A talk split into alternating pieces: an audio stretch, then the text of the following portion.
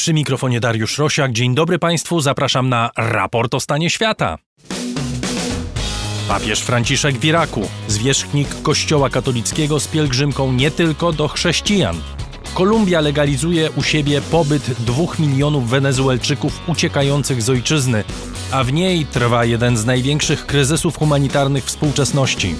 Barcelona wybiera nowego prezesa. Nie miasto, tylko klub, ale na jedno wychodzi. Kto wyciągnie katalońską legendę z dramatycznego kryzysu? Jagody acai, bogactwo Brazylii, robią furorę. Opowiemy, jakich uprawa zmienia gospodarkę Amazonii.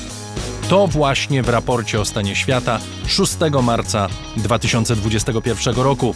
Jutro mija rocznica naszego podcastowego życia. W najbliższych dniach i w najbliższych audycjach będziemy Państwu dziękować za tę wspólną podróż, która mam nadzieję dopiero się zaczyna. W niedzielę 7 marca na moim kanale YouTube koncert urodzinowy Pablo Pawo i Ludziki specjalnie dla raportu. Poniedziałek raport o książkach prowadzony przez Agatę Kasprolewicz. W środę, jak zwykle, raport na dziś. Również w przyszłym tygodniu zmieniamy wygląd naszej strony internetowej www.raportostanieświata.pl Wchodźcie na nią teraz i róbcie zdjęcia pamiątkowe, bo ta w obecnej wersji przechodzi do historii. To wszystko dla Państwa, dlatego że jesteście z nami, wspieracie nas, a zwłaszcza słuchacie. Z serca za to wszystko Państwu dziękuję i zapraszam do świętowania. Właśnie tak, z nami, zwłaszcza jutro wieczorem. Agata Kasprolewicz, Chris Wawrzak są w reżyserce Studia Efektura, z którego od roku do Państwa mówimy i za to wszystkim przyjaciołom z Efektury i przyjaciółkom dziękujemy.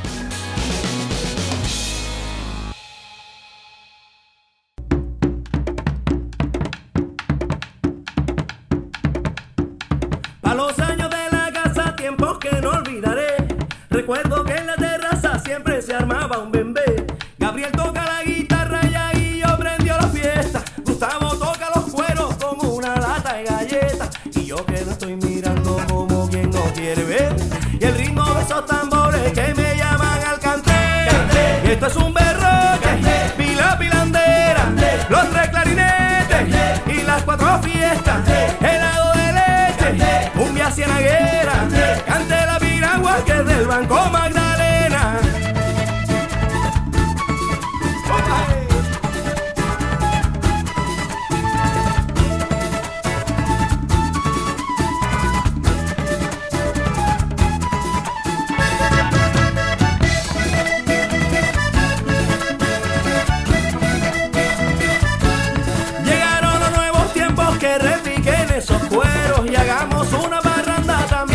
Que se fueron.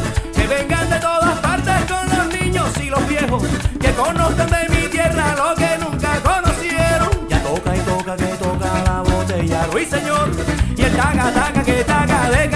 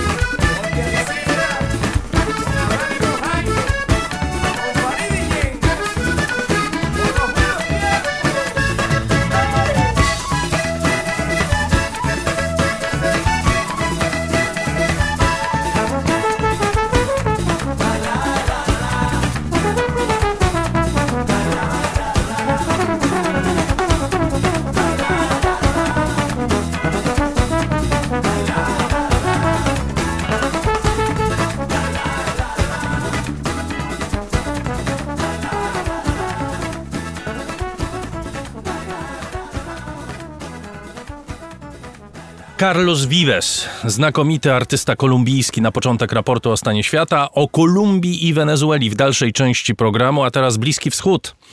Papież Franciszek rozpoczął w piątek niezwykłą podróż. Na cztery dni przenosi się do Iraku i będzie to pierwsza wizyta zwierzchnika Kościoła katolickiego w tym kraju i pierwsza pielgrzymka Franciszka od początku pandemii. Dlaczego akurat ten kraj wybrał Ojciec Święty jako cel pielgrzymki w tak dramatycznym momencie? Jak zostanie przyjęty w kraju, w którym ciągle dochodzi do dramatycznych aktów terroru? To są ważne pytania. To będzie też podróż wypełniona symbolami. Papież odwiedza kraj, w którym chrześcijaństwo jest obecne od czasów Jezusa Chrystusa, choć dzisiejsi jego wyznawcy znajdują się w tragicznym położeniu. Wizyta przypada również na okres wzmożonej aktywności terrorystów spod znaku państwa islamskiego i nie tylko, którym z pewnością wizyta katolickiego papieża nie jest w smak. Jest ze mną dr George Jakub, orientalista. Witam, dzień dobry. Dzień dobry, dzień dobry. Zanim o polityce e, porozmawiamy, chciałbym, żebyśmy zastanowili się może nad najważniejszym chyba wymiarem tej wizyty, to znaczy wymiarem duchowym. Papież mówi, że sens watykańskiej polityki zagranicznej to jest niesienie braterstwa i nadziei, które są lekiem potrzebnym dzisiejszemu światu na równi ze szczepionką. On jedzie do Iraku właśnie z takim przesłaniem nadziei i braterstwa do różnych ludzi, którzy zechcą patrzeć na tą wizytę, zechcą się na niej skupić przez te najbliższe dni? Ta wizyta na pewno ma, moim zdaniem, ma główny wymiar polityczny, ale jeżeli mówimy o wymiarze, o wymiarze duchowym, no to, to na pewno papież pojechał do chrześcijan e, e, tam, ale nie tylko. I nawet bym powiedział bardziej do muzułmanów, żeby im powiedzieć, że słuchajcie, tu są chrześcijanie i to tak naprawdę e, e, to e, oni są starszymi mieszkańcami tego, tego kraju niż wy. O tym się czasem zapomina, prawda? Jesteśmy tak po prostu zanurzeni w tym poczuciu, że kraje arabskie, Bliski Wschód, nie wiem, południe Turcji to są rejony muzułmańskie, zapominamy, że islam powstał w VII wieku, a przez te siedem wieków wcześniej tam ktoś też żył. I to byli chrześcijanie. Dokładnie. I tak e, może to e, zabrzmi dziwnie, ale chcę przypomnieć właściwie też e, ludność muzułmańską tam, bo oni chyba, zdaje się, zapominają, kto jest czasami, kto jest autochtonem, tym bardziej, że mieszkańcy, chrześcijanie, mieszkańcy Iraku to są naprawdę autochtonami, którzy, którzy od tysięcy lat mieszkają tam. To nie jest takie jakoś gdzieś skąd przybyli. Ale, ale ja tutaj, e, oczywiście, że tutaj e, duchowni, duchowni chrześcijanie no bardzo się cieszą. Na przykład e, słuchałem spotkania czy wywiadu z, z, z kardynałem Sako, który uważa, że to jest, to jest bardzo dobre, bo będzie, będzie świadczyło o braterstwie dwóch religii, zwłaszcza on zwraca uwagę na spotkanie między, między e, papieżem a Sistanem, szyickim e, e, duchownym. No tak naprawdę jednym z głównych szyickich, jeśli nie głównym szyickim duchownym, prawda? Rywal tego radykalnego Alego Hamaneiego, przywódcy Iranu, prawda? No na pewno, na pewno jest bez, bezsprzeczny, jest, jest autorytetem irackim, bezsprzecznie w ogóle jak co on mówi będzie wykonane. E, także e, to, to, to jest to ważne spotkanie i dlatego właśnie niektórzy krytykują, e, że, że co papież i Systani chcą powiedzieć, że oni są ludźmi, którzy uratują Irak, czyli religie mają uratować e, e, Irak z jego, z jego okropnych i dziwnych e, problemów. Nawet bardzo fajny artykuł czytałem pod tytułem, może zabrzmi śmieszne w ogóle, papież w krainie czarów. Więc, bo, bo Irak jest rzeczywiście w tej chwili kraina czarów i tam papież przyjeżdża. Ale wymiar polityczny, tak jak zauważyłem u, u komentatorów arabskich, jest ważniejsze, jak, jak widać dla nich. Właśnie i łączą to z, z porozumieniem Abrahama tak zwanego. Chodzi o układ między Izraelem a kilkoma krajami arabskimi. E, więc e, czy wizyta papieża do Iraku, a dokładnie do, do miasta Ur, gdzie, gdzie jak, mówi, jak mówi Biblia, stamtąd wyruszył Abraham, to, to, to nie jest takie wsparcie dla tej idei. Idei porozumienia między Izraelem a krajami arabskimi, rozumiem? Tak, tak, tak, tak, tak, aż tak daleko. E, niektórzy, niektórzy e, interpretują, interpretują tą, tą, tą, tą wizytę. Także to, co zauważyłem, to jest bardziej to polityczna, e, polityczna wizyta niż duchowa, bo pytają nawet niektórzy, no do, do kogo on idzie? Do chrześcijan? Ile zostało chrześcijan? Było półtora miliona, a tu ile, ile ich zostało różne. Jedni mówią 50 tysięcy, a najwyżej 150 tysięcy. No są też tacy, którzy mówią, że około 400 zostało. 400 y, tysięcy, ale to są rzeczywiście być może zawyżone statystyki.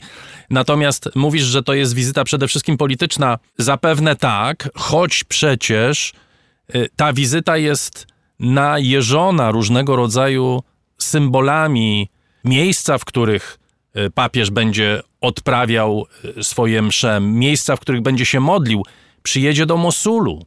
Być może jedno z najbardziej charakterystycznych, najważniejszych miejsc w historii chrześcijan e, irackich w ostatnich latach, prawda? To przecież tam mieszkało kilkadziesiąt tysięcy chrześcijan, w ogóle przecież to miasto chrześcijańskie, zbudowane przez chrześcijan w dawnych czasach.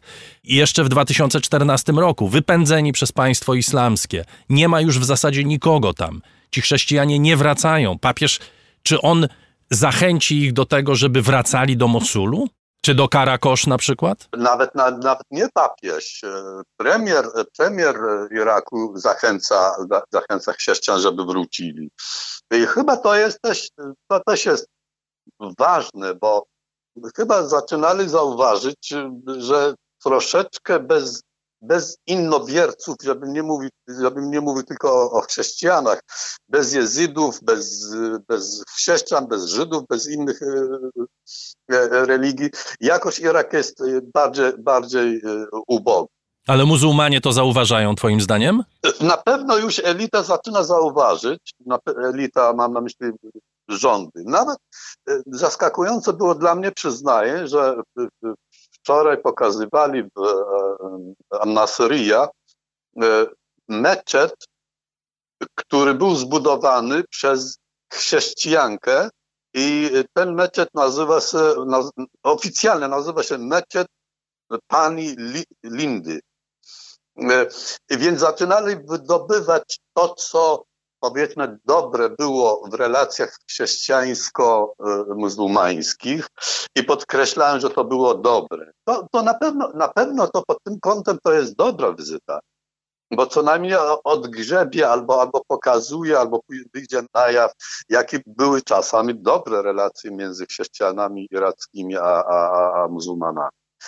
Ale powtarzam, no jednak rozmiar tej tragedii chrześcijan i ich, ich, ich wypędzenie z Iraku to jest już nieodwracalne raczej. Nie sądzę, żeby było odwracalne. No jeśli chodzi o Mosul i okolice, to są naprawdę jednostkowe przypadki powrotów, prawda? Mówi się o kilkudziesięciu rodzinach, które zdecydowały się wrócić. Chrześcijanie czują się zdradzeni, czują się oszukani również przez swoich sąsiadów muzułmańskich, którzy nie stanęli w ich obronie, kiedy państwo islamskie przyszło czyścić te tereny, nie, nie, tylko zresztą z chrześcijan, tylko ze wszystkich, którzy się przeciwstawiali ich władzy, prawda?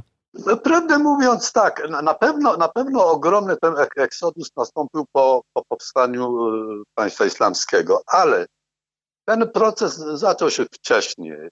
Zarówno generalnie na, na terenie Iraku i na terenie Syrii, gdzie ofensywa islamu zaczęła być zauważalna po, po, rewolucji irańskiej, tak naprawdę.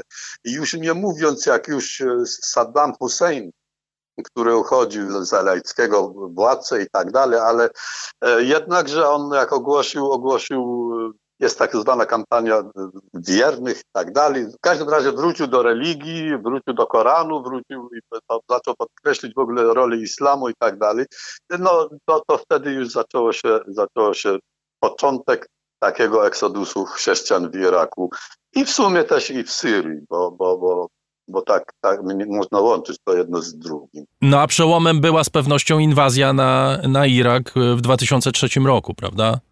No tak, a to i, i to znowu niektórzy tak komentują przecież, mm, że, że y, to, to jest dziełem, dziełem, niektórzy oczywiście muzułmanie tutaj w tym momencie, przecież to, to jest dziełem e, Amerykanów, dziełem Zachodu, dziełem chrześcijan e, zachodnich, e, że, że już nie ma, nie ma chrześcijan w, w, w krajach krajach arabskich, no, teraz o Iraku, a, teraz co chcą w ogóle? Jak, jakim cudem chce, żeby, żeby, żeby wrócili? E, jeszcze jeden element, który mi zaskoczył, przyznaję, że nawet niektórzy, jeśli chodzi o tą wizytę, łączą ostatni atak Stanów Zjednoczonych na pozycji irańskie na terytorium Syrii Łączą to z wizytą. Ba, bałem się zapomnieć mówić o tym. Co dla mnie przyznaję, że do tej pory jest niewytłumaczalne, ale, ale niektórzy nawet uważają, że to, to była próba amerykańska e, torpedowania e, wizyty Jana, e, Jana Pawła. Franciszka. Franciszka. Przypomnijmy, atak szyickiej organizacji na bazę amerykańską i w, w odwecie administracja Bidena. Pierwsza decyzja militarna y, Joe Bidena, polegająca na tym, że no właśnie dochodzi do nalotów amerykańskich, o których wspominasz, prawda? Tak, tak, tak. Było, było zaskoczenie dla wszystkich, prawda? Dla wszystkich było zaskoczenie to, co Biden nagle atakuje i tak dalej, ale, ale no nie wiem, no ja sam przyznaję, że tutaj tylko tak czytałem ten artykuł ze zdziwieniem, że łączy to z z, z wizytą papieża, bo bardzo dużo podobno sił na Zachodzie e, starały się e, nie dopuścić do tej wizyty, jak, jak mówi ten komentator. No tak, to są raczej spekulacje, na które trudno znaleźć dowody. No jasne. Nie sądzę, żeby papież się tego typu wpływom poddawał. Ja bym jeszcze jeden aspekt chciał skomentować za Twoją pomocą, mianowicie jednym z ważnych elementów tej wizyty będzie odwiedzenie Kurdystanu irackiego. Bardzo wielu chrześcijan znalazło schronienie w Kurdystanie, choć historia pomiędzy Kurdami a chrześcijanami jest bardzo kręta, powiedzmy sobie szczerze, nie tylko kiedy cofamy się 100 lat wstecz, kiedy po prostu Kurdowie mordowali chrześcijan w czasie rzezi, tak zwanej rzezi Ormian, dotyczącej nie tylko Ormian przecież, ale różnych innych grup etnicznych i... Mm, no tak, dotykała nawet po części mojej rodziny. Także... No właśnie. To wszystko, co działo się wówczas w, w, miejscu, które teraz jest południową Turcją i północną Syrią, to wszystko dotykało chrześcijan różnych, bardzo różnych wyznań. Y, no tym niemniej faktem jest oczywiście, że Kurdystan iracki dał schronienie po 2014 roku bardzo dużej y, liczbie chrześcijan. Większość z nich, na dobrą sprawę, z okolic Mosulu, Karakosz, uciekała właśnie do Kurdystanu, prawda? To też jest próba y, wskazania przez papieża jakiejś wdzięczności, okazania wdzięczności wobec regionalnego rządu kurdyjskiego. Niewykluczone, niewykluczone. Tylko, że mm, ja inaczej jak gdyby patrzę na, to, na, to, na to zjawisko, nazwijmy to. E, Kurdowie od jakiegoś czasu, powiedzmy około 50 lat, zaczęli się, można tak powiedzieć, może przesadnie, oderwać się od islamu, podkreślać swoją kurdyjskość. Po prostu, że jesteśmy Kurdami i nawet wśród niektórych intelektualistów kurdyjskich uważali, że właśnie islam E, zabił naszą tożsamość e, narodową. W związku z tym powstała taka, taka sytuacja, e, nawet zauważalna na ulicach, tam gdzie kurdyjki są, czy, czy tego, zaczynają chodzić nie po muzułmańsku, tylko po europejsku, podkreślając, że, że my, my jest, przede wszystkim jesteśmy Kurdami. I być może, że nawet jeszcze niedawno tak też e, czytałem, że e, nie mało, nie mało jest konwersji, konwersji wśród Kurdów na, na chrześcijaństwo.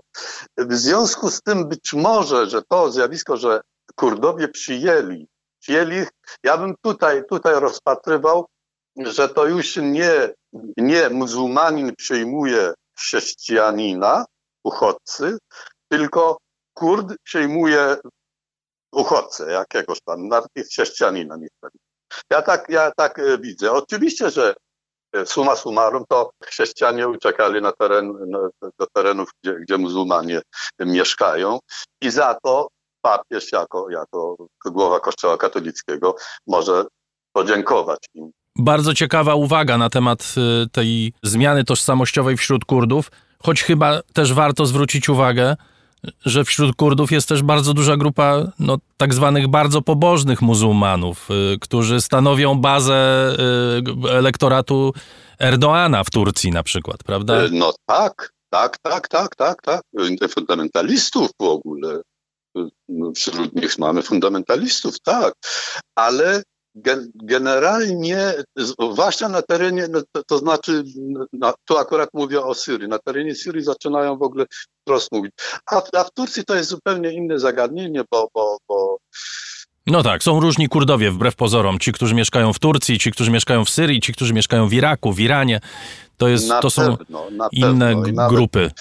Nawet y, nieraz z kolegami się kłócę, mówię, jak gdyby powstało teraz na, tak zwane, no nie tak zwane, gdyby powstał wymarzony Kurdystan, jestem przekonany, by podzielił się tak jak kraje arabskie na Syria, Liban, nie wiem, coś, to podzieliłby się na, y, na Kurdystan turecki, Kurdystan iracki czy Kurdystan irański. Tak na razie niezrealizowane marzenie nawet w ramach Kurdystanu irackiego. Czy papież podczas podróży będzie bezpieczny? W styczniu mieliśmy ogromny zamach państwa islamskiego w Bagdadzie. Przypomniało o sobie y, państwo islamskie. Wiele piszą y, komentatorzy na temat no, bardzo ostrych środków bezpieczeństwa, które zostaną y, podjęte w związku z tą wizytą. Papież będzie podróżował jednak, nie wiem, helikopterem, do Mosulu poleci helikopterem. To są takie rzeczy, które nie do końca się kontroluje, zwłaszcza w takim kraju jak Irak. Czy Twoim zdaniem te władze są w stanie zapewnić mu pełne bezpieczeństwo podczas tej podróży? Ja pozwoliłem sobie wczoraj y, y, oglądać dosyć długo pod tym kątem y, trzy stacje irackie telewizyjne. I na tej podstawie mogę powiedzieć, że będzie bezpieczny, bo tyle sił, tyle energii, tyle e, zasobów wojskowych i, i służb specjalnych i tak dalej, chyba zapewnią. Poza tym jestem przekonany osobiście, że to e, dzieje się ze współpracą ze służbami e, amerykańskimi i, i innymi. Także mi się wydaje, że tutaj chyba, chyba no i mam nadzieję, będzie bezpieczny. Dziękuję bardzo. George Jakub, orientalista, e, był gościem raportu o stanie świata. Bardzo dziękuję. Ja dziękuję.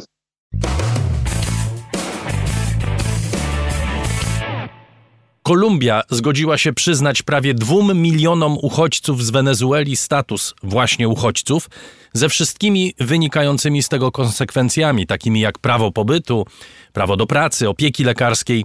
Z Wenezueli uciekło już ponad 6 milionów ludzi. Liczba uchodźców wenezuelskich jest w praktyce wyższa niż syryjskich, a Kolumbia jest głównym schronieniem dla tych ludzi. Dlaczego rząd Kolumbii zdecydował się na ten odważny krok?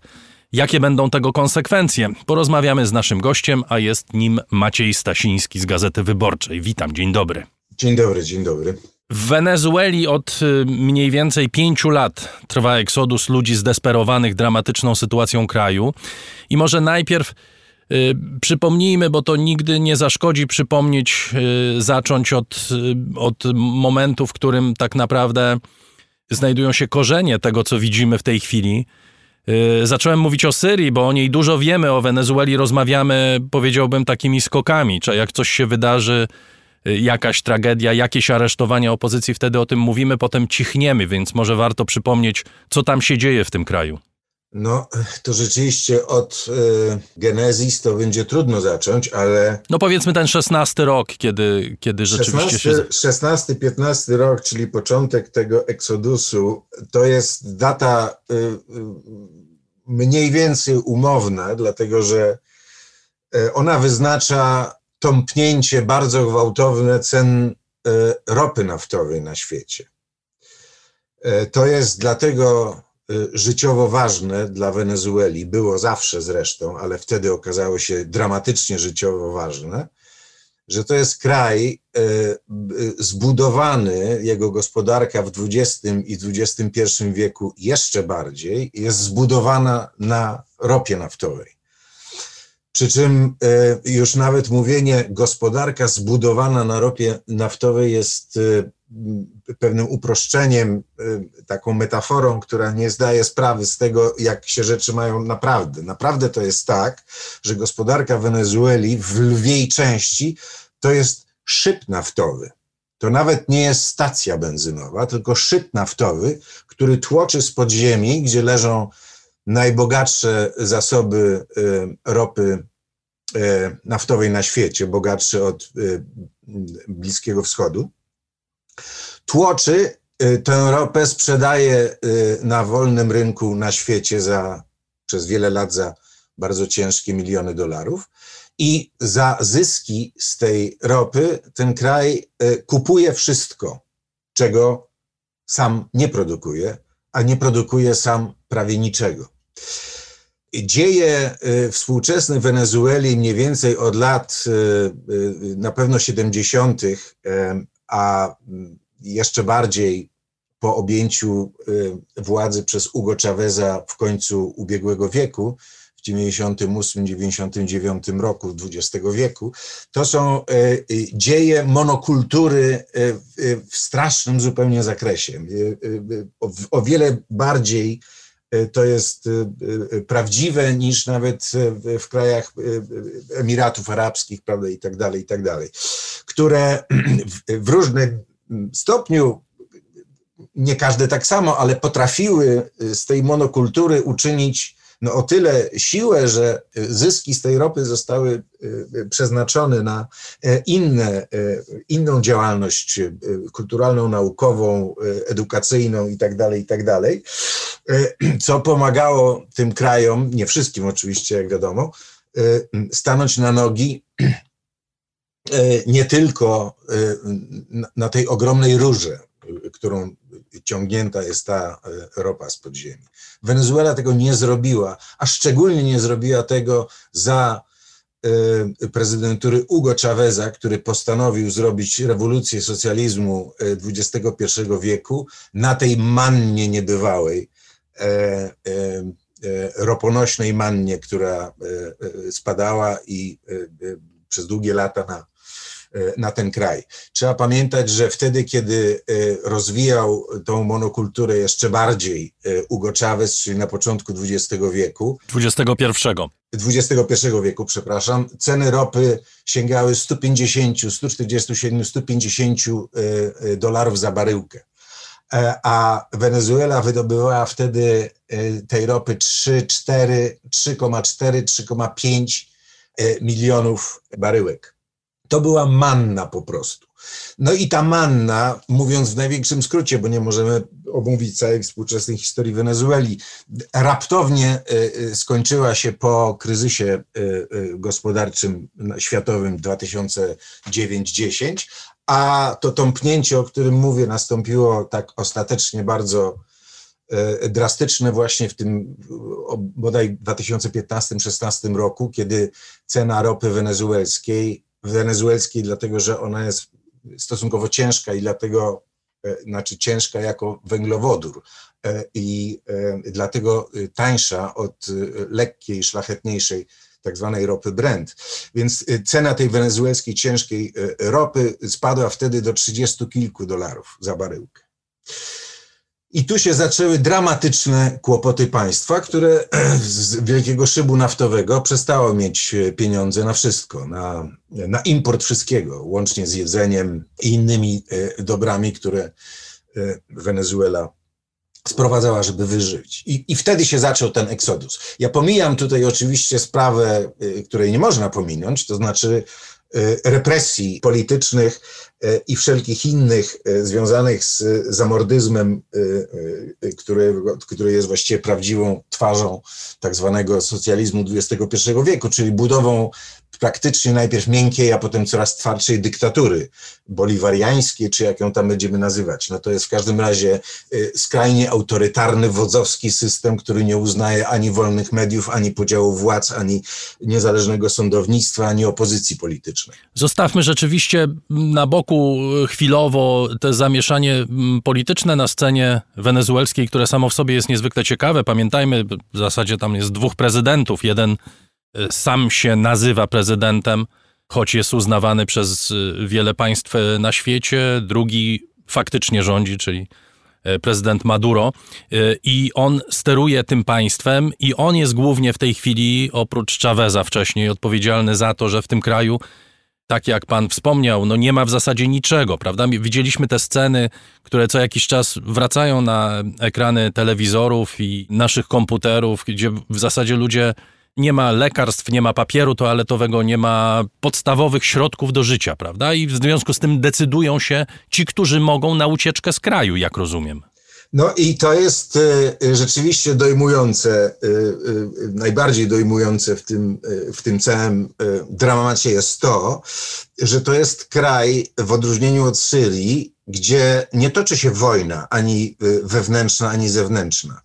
Wenezuela nie, nie jest zaatakowana przez sąsiadów ani przez mocarstwa i nie toczy się również wojna domowa jakichś dwóch czy trzech ugrupowań y, y, wojskowych czy paramilitarnych, które wykańczają się wzajemnie, a ofiarą pada y, ludność cywilna. Otóż ludność cywilna Wenezueli pada wyłącznie ofiarą swojego własnego reżimu. Jeżeli wspomniał Pan słusznie, że szacuje się oczywiście, bo tego nikt dokładnie nie policzył, ale szacuje się, że ponad 6 milionów ludzi przez te 5 lat uciekło przed biedą i nędzą w kraju, to trzeba pamiętać, że E, ile to jest ludzi w stosunku do e, ludności. Wenezuela miała kilka lat temu 30 milionów e, mieszkańców, więc uciekło 6 milionów, to jest jedna piąta. E, prawdopodobnie ten spis powszechny, który by dzisiaj był e, robiony, już by nie wykazał tych 30 milionów, więc oczywiście e, proporcjonalnie to jest więcej. No w każdym razie to zdaje sprawę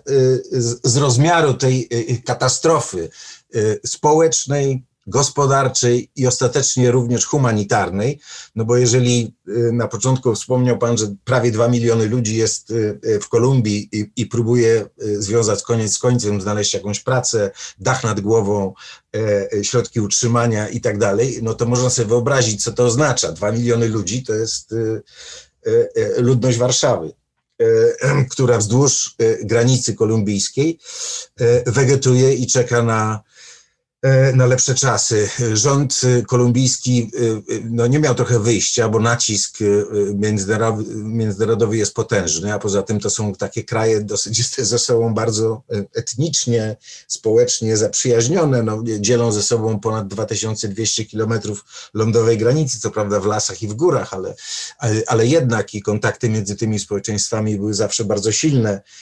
Kiedyś była w ogóle Wielka Kolumbia, która była jednym krajem za czasów rewolucji y, y, Simona Bolivara niepodległościowej, prawda, na, na początku XX, XIX e, wieku, ale Krótko mówiąc, rząd ustąpił tutaj pod tymi naciskami, bo musi sobie poradzić z tymi ludźmi. To jest, jak pan wspomniał, sytuacja jest dramatyczna. To znaczy, dla każdego kraju przyjęcie dwóch milionów ludzi, którzy nagle stają y, na granicy, oczekują jakiejś opieki państwowej, oczekują miejsc pracy, oczekują lekarstw, w tej chwili oczekują szczepionek. Dla każdego kraju byłby to ogromny problem. Kolumbia sama wychodzi, liże rany, a może jeszcze ich nie zagoiła do końca z własnej wojny y, domowej. I y, ta decyzja jest jednak dosyć odważną decyzją rządu, prawda? Tak, zdecydowanie. Ja, ja, ja, ja nie, tego nie lekceważę. Nie chciałem powiedzieć, że to jest. E, nie chcę umniejszyć tej decyzji. Ona jest bardzo ważna.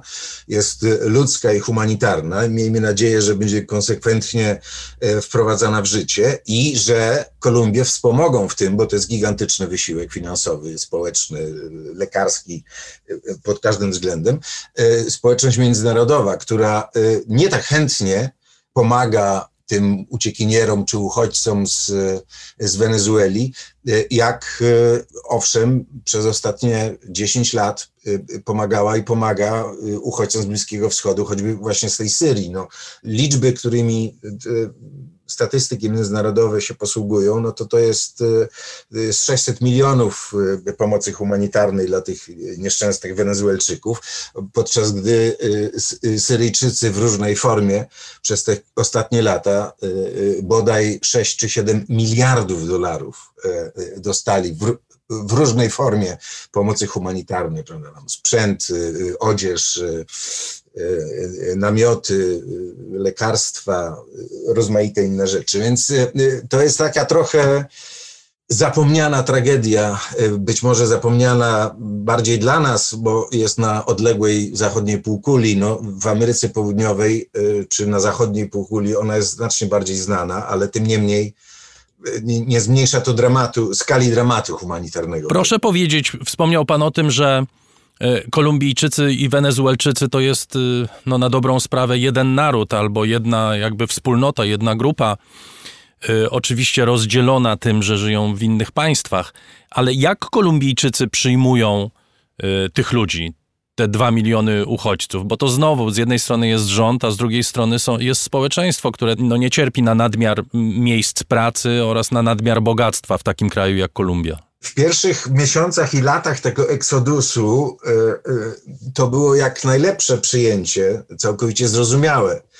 Oni się pochylali nad tymi biednymi ludźmi, którzy rzeczywiście przez las, przez las ścieżkami, ewentualnie po szosach, y, na rowerach, albo na motorowerach, albo na bryczkach, albo piechotą, z plecakami i torbami y, na jakichś wózkach, przechodzili do, do Kolumbii, żeby wymienić pieniądze, albo żeby coś kupić i tak dalej. I to było, witano ich jak najlepiej, ale oczywiście to z, z biegiem czasu to się psuje, dlatego że ludzie zaczynają się niecierpliwić, zaczynają uważać, że uchodźcy czy, czy przybysze zabierają im pracę, że są źródłem kłopotów społecznych, że wśród nich się szerzy przestępczość, być może choroby, bo mieszkają czy też koczują w niehigienicznych warunkach itd., tak itd. Tak Zawsze tego rodzaju eksodusy, czy takie wielkie migracje uchodźców, ludzi biednych, którzy potem nie mają dokąd pójść, tylko gdzieś zalegają czy koczują,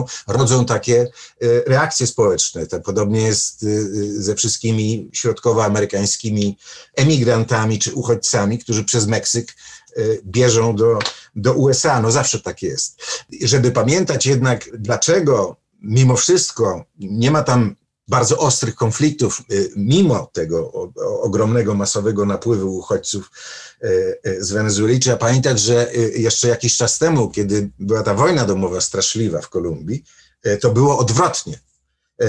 Mianowicie Kolumbijczycy uciekali do Wenezueli, która była wtedy no, w porównaniu z Kolumbią trapioną tą straszną wojną domową była oazą spokoju, pokoju i y, dobrobytu. Y, tam, tam Kolumbijczycy przeczekiwali najgorsze y, kampanie terrorystyczne, które się rozwijały w cieniu tej strasznej wojny domowej. Więc teraz to jest trochę tak, że oni i państwo, i polityka, ale też i ludzie pewnie tak odczuwają po ludzku, że spłacają, czy też spłacali trochę ten rachunek Wenezueli. Teraz po prostu oba te narody, czy te społeczeństwa się zamieniły rolami, jak gdyby spłacają swój dług. No, nie wiem, czy to nie jest nadużycie, ale tak to wyczuwam, że, że tak ty, między tymi ludźmi jest. No, filmy dokumentalne, które oglądam e, co jakiś czas z tego pogranicza, e, to pokazują to, że, e, że jest tam taki ładunek ludzkiej empatii, który podtrzymuje ten humanitarny wymiar tego, tego całego zjawiska. Wspomniał Pan o takim potencjale niepokojów y, czy nawet przemocy, która y, być może wiąże się z tego typu zmianami społecznymi, z, z napływem tak wielkiej liczby y, uchodźców. Kolumbia ma swoje własne problemy z przemocą i już jakby zostawiając na boku wojnę domową, od 2016 roku mamy pokój z, z Farkiem, czyli z tą główną partyzantką lewicową, marksistowską, jakich nie nazwać, czy narko marksistowską, która e, walczyła przez wiele dekad. I jaka jest cena za ten pokój? Bo z Kolumbii cały czas dochodzą informacje na temat chaosu i na temat wzrostu przemocy. Czy to nie jest trochę tak, że przemoc, która była kontrolowana przez duże e, organizacje paramilitarne, w tej chwili wymyka się może spod kontroli rządu, bo jest niekontrolowana. No, wtedy też była niekontrolowana. Tyle tylko, że e, wiadomo było, kto e, za nią stoi. E, to były rzeczywiście i armia FARC, i armia druga ELN, również le, lewicująca partyzantka, i armia paramilitarnych szwadronów prawicowych. I oczywiście również przemoc armii rządowej, która się specjalnie nie patyczkowała i zabijała również y, niewinnych cywili, y, więc y, ona nie była nigdy kontrolowana.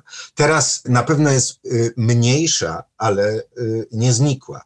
Dlatego, że to jest już przemoc endemiczna, wpisana trochę w, w to społeczeństwo, a państwo nie, nie jest w stanie egzekwować monopolu na przemoc, tak jak w, w dojrzałych praworządnych demokracjach, bo y, y, Kolumbia jest wciąż bardzo pod tym względem krajem, który ma wiele jeszcze do zrobienia w tej sprawie. Armia rządowa, policja, administracja rządowa nie kontrolują całości terytorium, nie kontrolują wszystkich miast, miasteczek, wsi i dalekich regionów, gdzie panoszy się spontaniczna, żywiołowa, brutalna przemoc gangów, e, e, ludzi bogatych, którzy się nie patyczkują z biednymi, zagarniają ziemię, e, mordują ludzi, którzy występują w obronie biedaków.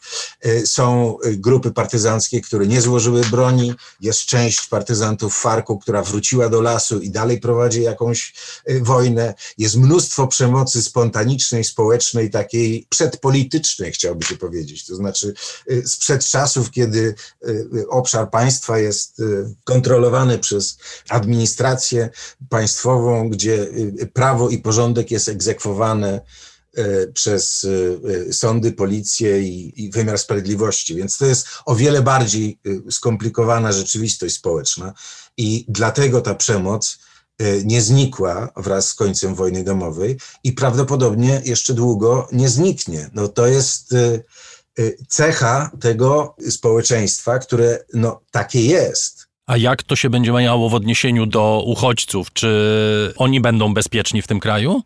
No, na razie y, nie słyszę, żeby akurat ich spotykało coś złego.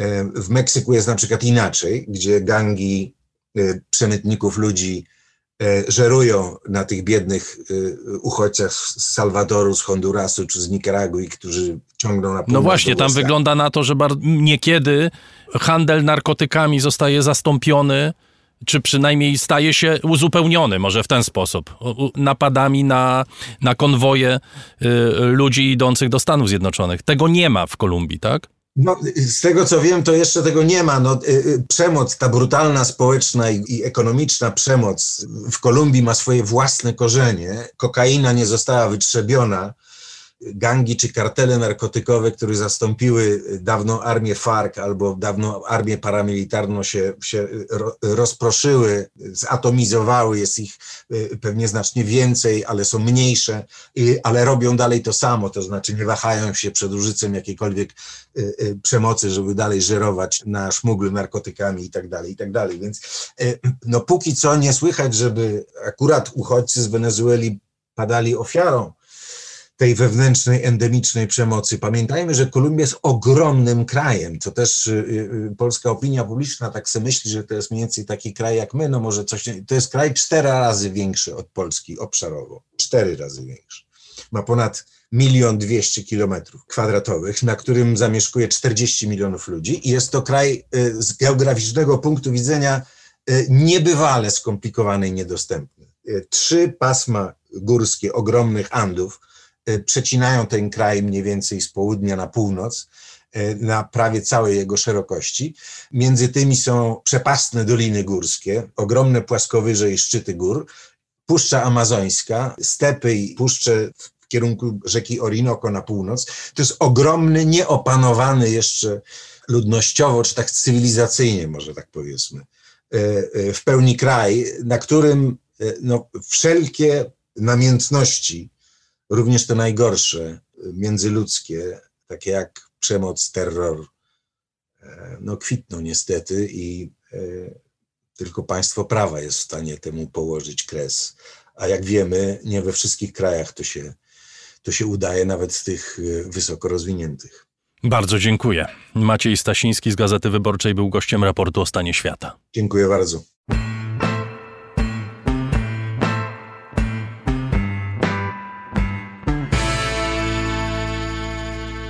Dostaliśmy skrzynkę jabłek w prezencie od naszego ulubionego sadownika, pana Roberta.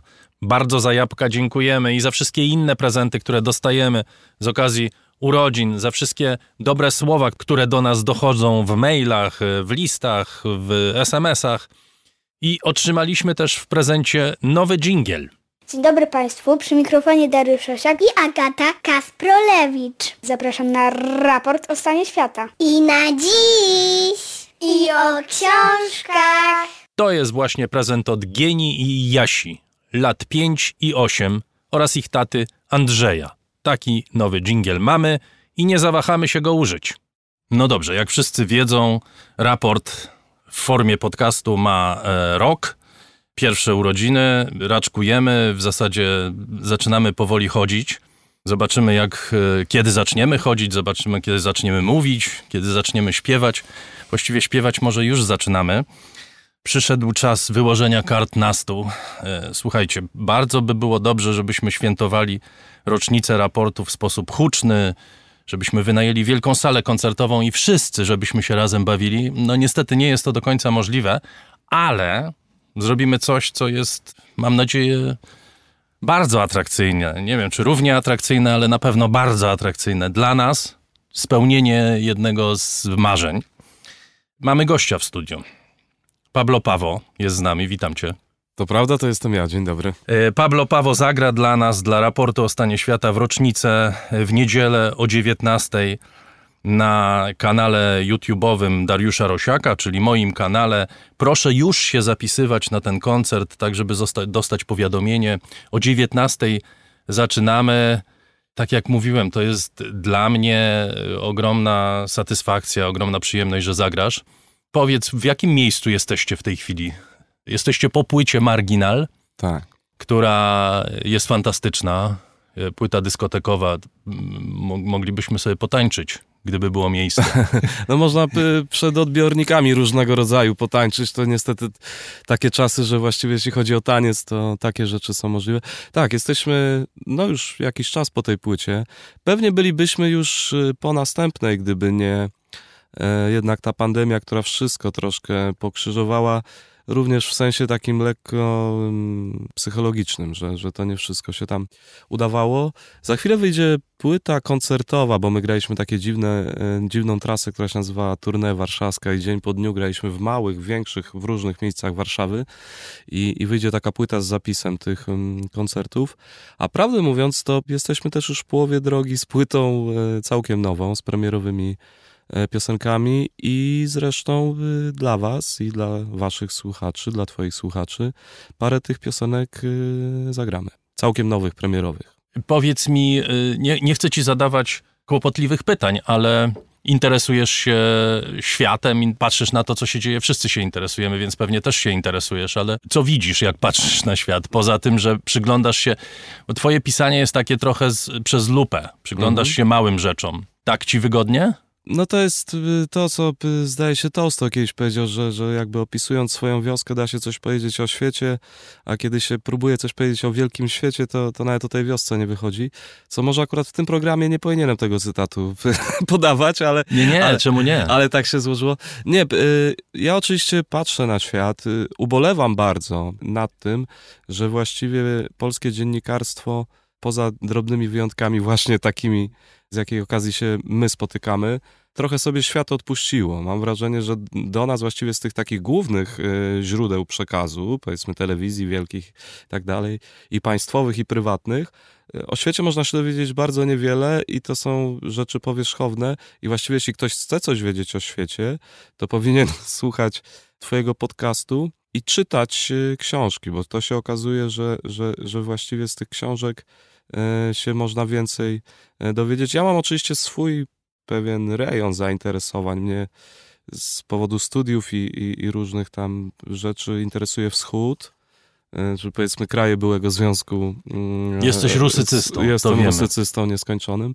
Ale z kolei moja żona jest italianistką, więc często też oglądamy jakieś y, y, rzeczy z Włoch, niestety po włosku, więc ona y, musi mi tłumaczyć, co tam się dzieje.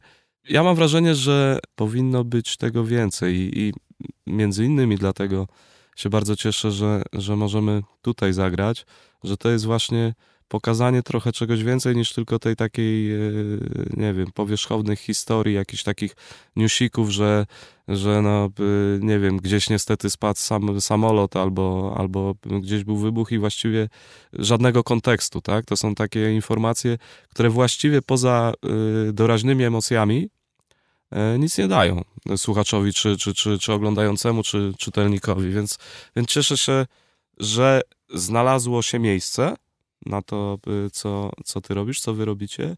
I się znalazło bardzo dużo odbiorców. To znaczy, nieprawdą jest to, co y, często te główne media próbują nam przekazać, to znaczy, że polskiego czytelnika to nie interesuje, tak? Czy polskiego słuchacza. Okazuje się, że są ludzie, którzy są zainteresowani.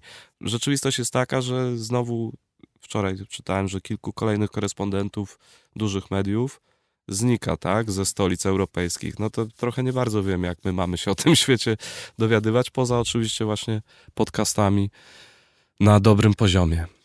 Wiesz, mówisz, że my się patrzymy na świat z oddali czy z lotu ptaka, ty się patrzysz z bliska. Mhm. I ja myślę, że żeby fajnie opowiedzieć o świecie, to zawsze trzeba patrzeć z bliska. To znaczy, interesujący jest człowiek, interesujące jest to, co się mu przydarza w życiu my się w gruncie rzeczy rzadko zajmujemy, nie wiem, geopolityką czy czymś takim, bo, bo to są takie rzeczy, w których łatwo o opinię, a trudniej o spotkanie z drugim człowiekiem. I to, co ja na przykład cenię najbardziej w waszej muzyce i w tym, co ty piszesz, to jest y, to, jest to że potrafisz się przyjrzeć drugiemu człowiekowi, a poza tym potrafisz o nim opowiadać. Potrafisz opowiadać. To jest w ogóle coś, y, myślę, bardzo cennego, co w ogóle w pisaniu piosenek już w zasadzie przestało istnieć, prawda? Od czasu tych dużych, wielkich polskich tekściarzy, wielkich poetów piosenki, takich jak Osiecka czy Młynarski, bardzo rzadko opowiada się historię o ludziach w piosenkach. Ty to robisz i to jest coś fantastycznego, coś, co ja przynajmniej te piosenki wasze najbardziej cenię. Nie wiem, teraz wypada mi się zarumienić, tylko nie, nie, nie, nie, bardzo wiem, co odpowiedzieć. No, y, oczywiście to jest trochę prawda w sensie tej, tej reiterady autorów tekstów z opowiadania historii. Bez wątpienia hip-hop jest takim gatunkiem, który, który opowiada, tak? Jest piękne polskie słowo storytelling y, i, i, i ono oczywiście w hip-hopie istnieje. Ja mam wrażenie, że to wynika też trochę, tak jakby to na dłuższą rozmowę, ale też w ogóle z polityki rozgłośni radiowych yy, czy, czy telewizji, że właśnie jak tam ta historia jest zbyt prawdziwa, troszkę za brudna, troszkę za mało cukierkowa, to ona z kolei się nie przebija, więc powiedzmy autorzy pop e, przez wiele lat unikali tego, no bo chcieli być grani w radiach. My trochę mamy jakby inną strategię. Ja mam strategię, mnie to nigdy tam nie interesowało, czy czy ja będę leciał w tym Radiu Z, czy, czy nie będę. Bardziej mnie interesowało, Albo w RMF-ie. Albo w RMF-ie, tak. Chociaż leciałem w RMF-ie, bardzo śmieszna jakaś była rozmowa już, już po premierze wiadomej piosenki, tak. Hip-hop to jest chyba w ogóle takie miejsce, gdzie muzyka spotyka się z literaturą. I ja mhm. o tej literaturze właśnie chciałam tutaj wspomnieć. Jesteś muzykiem, ale jesteś również pisarzem, chociaż nie wiem, czy to należy w ogóle rozłączać od siebie. Mhm. I ja tutaj chciałam e, zapowiedzieć, że będę miała ogromną przyjemność spotkać się z tobą po raz drugi w raporcie o książkach, bo drugi poniedziałek miesiąca, 8 marca to raport o książkach i będziesz moim gościem i wtedy będziemy mieli okazję porozmawiać o twoich książkach, dwóch książkach, e, zbiorze opowiadań, ale tę przyjemność e, zarezerwujmy sobie na poniedziałek 8 marca. Natomiast teraz chciałam Cię zapytać, nie zdradzaj wszystkiego, ale przynajmniej trochę opowiedz, co macie dla naszych słuchaczy, co przygotowaliście na, na niedzielę. Mamy dla słuchaczy melanż, ale w tym y, dawnym znaczeniu tego słowa, czyli, czyli, czyli mieszanina, a może nie, może też można zrobić melanż w tym hip-hopowym znaczeniu, czyli nie wiem, otworzyć sobie drinka w domu i, i, i, i potańczyć. Będziemy grać troszkę z marginala, bo to jest jakby ciągle płyta, którą tam promujemy, ale też zagramy trochę starszych piosenek, takich również, których nie graliśmy od paru lat, a nawet może parunastu już niestety i będą cztery utwory premierowe, których jeszcze nie ma na żadnej płycie. Cztery albo trzy, bo to zależy jak tam nam wszystko pójdzie, które będą zapowiedzią e, nowej płyty. Jeszcze nie wymyśliłem tytułu, jak, jaki ona będzie miała, ale, ale tej płyty, która nadchodzi. A gdzie się spotykamy? Będziemy to by nagrywać na Białostockiej, w takim studiu, gdzie właściwie my mamy próby i nagrywamy płyty. Super. E, wszystkich zachęcamy i zapraszamy e, o 19 w niedzielę premiera, a potem oczywiście ten koncert będzie można posłuchać, będzie można sobie go odtwarzać ile chcecie, jak chcecie, od którego miejsca chcecie e, na kanale YouTube'owym moim, czyli Dariusza Rosiaka. Zapraszam. To już wszystko powinno być na naszych mediach społecznościowych i mam nadzieję, Paweł, na waszych tak samo. Tak będzie. Znaczy jest, jest. Już jest gotowe. Mhm. A skoro Agata nam się objawiła tutaj, to może opowiemy o raporcie o książkach, który właśnie w poniedziałek się szykuje. Paweł będzie jednym z gości, choć nie jedynym. Co jeszcze przygotowałaś? Jeszcze więcej muzyki przygotowałam, bo pomyślałam sobie, że skoro to jest nasza rocznica, to muzycznie ten szósty już raport o książkach powinien przebiegać o muzyce, hmm, takiej, którą trudno jest nazwać, bo trochę nie zna granic, trochę te granice przesuwa, przeciąga. E, moimi gośćmi będą Mikołaj Trzaska, wspaniały polski saksofonista, klarnecista, w ostatnim czasie znany przede wszystkim może nie powinna mówić przede wszystkim, ale również z muzyki do filmów Wojciecha Smarzowskiego, a także dwóch e, wspaniałych dziennikarzy muzycznych, którzy postanowili zrobić z nim wywiad e, rzekę Tomasz Gregorczyk i Janusz Jabłoński. I wyszła z tego e, cudowna, wspaniała opowieść pod tytułem Wrzeszcz. To nie jest wbrew pozorom historia tylko o muzyce i nie tylko dla fanów muzyki alternatywnej, jazzowej, jasowej, zwał jak zwał bo to jest książka o ludziach, o wolności, o poszukiwaniu tej wolności. A o Gdańsku Wrzeszczu też jest? I o Gdańsku, i o wielu wspaniałych rzeczach. Zapraszam Państwa, ja już się nie mogę doczekać e, tego spotkania z Mikołajem Trzaską, e, Tomaszem Gregorczykiem i Januszem Jabłońskim, mm, bo książka smakowała pysznie. Ale wiem, że będzie jeszcze więcej muzyki, ale to już e, Twoja w tym e, zasługa, Darku. Ja zaproszę na rozmowę z tłumaczem, fantastycznym tłumaczem, książki, która jest przedziwna, a nawet powiedziałbym przestworzona. Przestworzone rzeczy Johna Lennona, humoreski, krótkie opowiadania, y, dygresje różnego rodzaju, przetłumaczone w brawurowy sposób. Przed wejściem do studia y, tak myślałem, jakby można było skonstruować taką hybrydę z Gałczyńskiego, Mirona Białoszewskiego i Jamesa Joyce'a, napisać to po angielsku i dać Filipowi Łobodzińskiemu do przetłumaczenia, to wyszłoby mniej więcej coś takiego, co wyszło. Przestworzone rzeczy. Y, mam nadzieję, że spotkanie z Filipem y, będzie atrakcyjne również y, od strony czysto, mm, powiedziałbym, językowo-abstrakcyjnej. No właśnie, ta muzyka w raporcie o książkach y, trochę do tańca, ale nie tylko, y, ale na pewno bardzo interesująca i pokazująca, myślę też, że muzyka z literaturą pięknie się spotykają, czasami w bardzo dziwnych miejscach. Ale warto się temu przyglądać. Literatura na początku, przynajmniej wierszowana, była pieśnią, prawda? Była I o tym Pablo do, Pawo nam opowie również. Służyła do śpiewania. Dobrze, to jest szósty raport o książkach. Najnowsza odmiana, odsłona raportu y, o stanie świata. Robisz co miesiąc ten program z dużym sukcesem.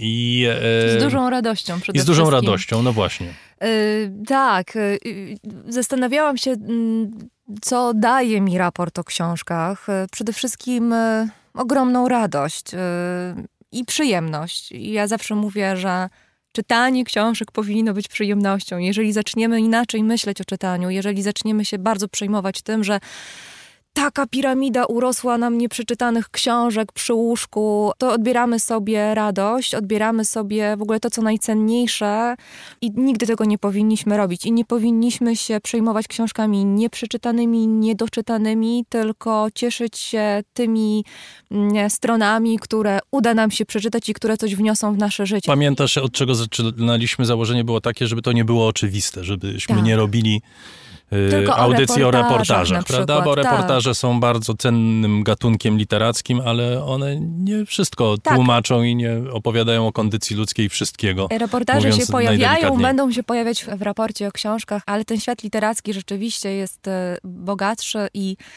a o świecie też wspaniale opowiada poezja i opowiadanie i ach, mnóstwo innych gatunków. Udało nam się stworzyć trzy gatunki, nie literackie, ale gatunki raportowe. E, Mamy raport od 7 marca, raport o stanie świata. Od końca marca mamy raport na dziś, czyli taką formułę troszkę bardziej aktualną, prawda? Y, I myślę, że obie, obie te rzeczy dają trochę inne spojrzenie na świat. Mnie dają ogromną satysfakcję. Zaczynaliśmy w niesprzyjających warunkach, mówiąc delikatnie. Udało się dotrzeć tam, gdzie doszliśmy. No i tyle. A pamiętasz pierwszy odcinek raportu o stanie świata w formie podcastu? Y, Pamiętam. I pamiętam, że gościem był Karol Wasilewski, Tak. który był moim ostatnim gościem y, w Polskim Radio. W dwójce robiłem program z Karolem. Taka piękna jednym z, jednym z zrobiła. pierwszych gości, bo było chyba czterech gości Tak. w pierwszym raporcie. Tak, ja, Y, mhm. I Karol był jednym z nich. To było dokładnie 7 marca e, 2020 roku. E, My świętujemy rocznicę powstania raportu w formie podcastowej. To się zbiega niestety z rocznicą e, początku pandemii, początku e, tego kryzysu związanego z koronawirusem.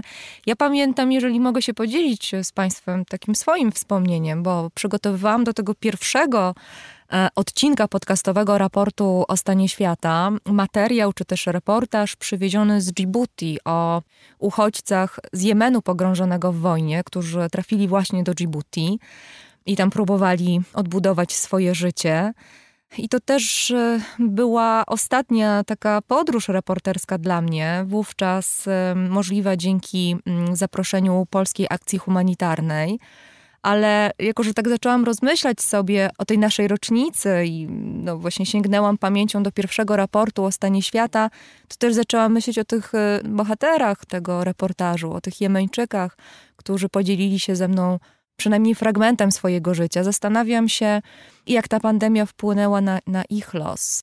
Smutne to, nie chciałabym w takim smutnym zawieszeniu kończyć tej naszej rozmowy, ale to też jest taki moment, który skłania do takich rozmyślań. No bo to tak zwykle jest. Jak się jest reportażystą, reporterem, jeździ się po świecie, zostawiasz za sobą ludzi. Tak. I y, w większości przypadków nie ma się z nimi kontaktu. Tak. I to, ja nie wiem, czy to jest źle, czy dobrze, po prostu tak jest. Taką mamy pracę i tak to wygląda. Ale jako, że mamy urodziny pierwsze, to, mm, To się cieszmy. y, się trzeba cieszyć, a przede wszystkim składać sobie życzenia, więc ja chciałam życzyć Tobie, Darku, a przy okazji również sobie więcej wyjazdów, albo w ogóle wyjazdów. Niech przyszłość przyniesie nam możliwość podróżowania i przywożenia z dalekich stron takich ludzkich, pięknych historii, które... Ja mogę tylko tyle powiedzieć, że y, w chwili, kiedy ta pandemia się skończy, to z pewnością raport o stanie świata rozpocznie działalność wyjazdową i mam nadzieję, że będziemy mogli opowiadać Państwu o świecie z pierwszej ręki, obserwując y, rzeczy i ludzi w różnych miejscach na świecie bezpośrednio, na własne oczy, na własne uszy zwłaszcza. Mam nadzieję, że to się uda jak najszybciej. Jeszcze chyba warto powiedzieć, że mamy mm, taki swój nowy raportowy dom, to jest e, studio Efektura i takim naszym kapitanem, tak chyba mogę powiedzieć, e, dźwiękowym jest Chris Wawrzak, który jest teraz e, w drugim pomieszczeniu i czuwa nad W tym. reżyserce. W reżyserce, właśnie, jest, jest w reżyserce. No dobrze, to w takim razie Pablo Paweł.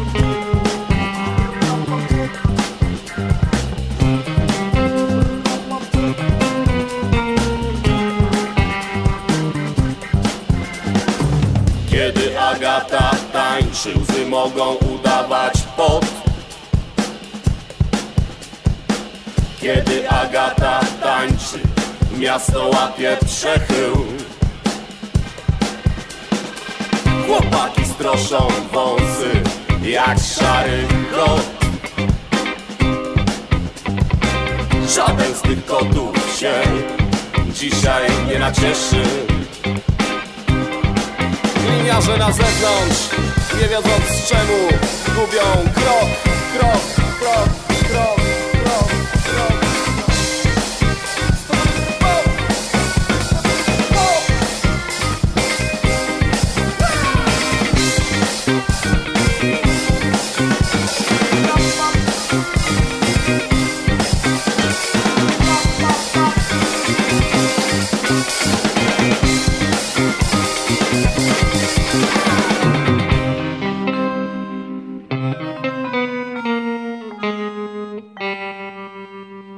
Czy Agata zatańczy, to zobaczymy i usłyszymy w niedzielę o 19.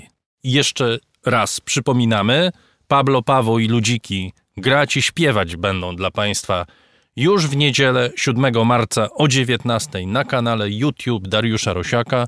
Oczywiście potem, po tym koncercie, koncert będzie dostępny. Każdy, kto chce, będzie mógł e, sobie e, go odtworzyć, obejrzeć, skomentować i przede wszystkim cieszyć się tym, czym my się cieszymy, czyli tym, że, e, że od roku żyjemy e, w tak świetnym towarzystwie, w fajnym środowisku, z kimś, e, kto nas non-stop wspiera, czyli z Państwem. Nie mam wątpliwości, że będziecie w niedzielę.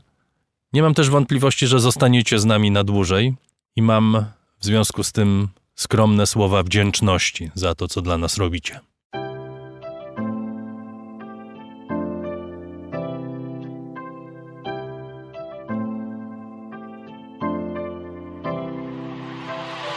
Raport o stanie świata od marca ubiegłego roku rozwija się dzięki Państwa zaangażowaniu i szczodrości. To dzięki Wam możemy opowiadać o świecie przy pomocy dźwięków. Dzięki Wam ten program jest przygotowywany w profesjonalny sposób z zachowaniem najwyższej jakości, bo na nią właśnie zasługują słuchacze raportu o stanie świata.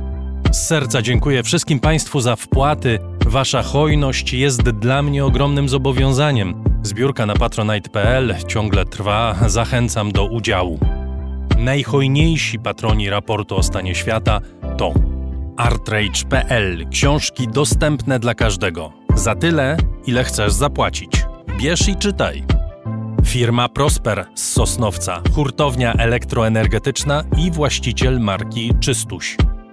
Firma Venterm, instalacje fotowoltaiczne z Dąbrowy koło Niepołomic.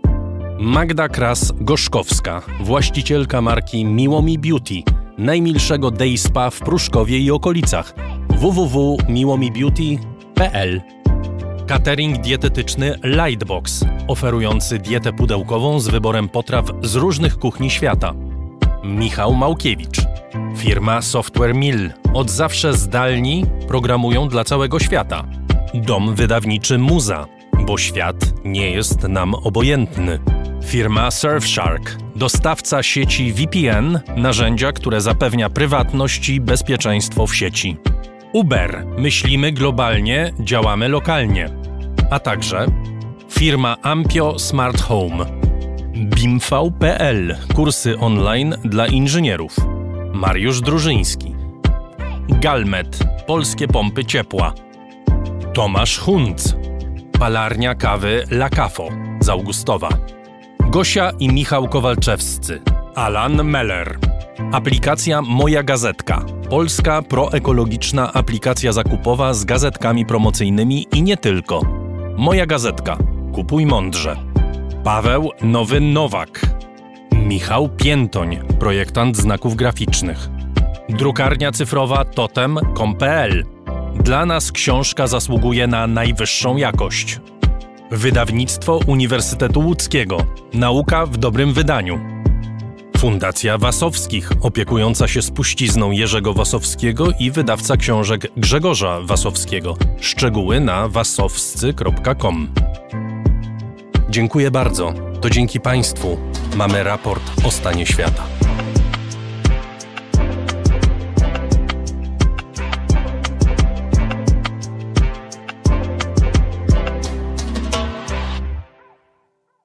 Spojrzymy teraz na świat z boku.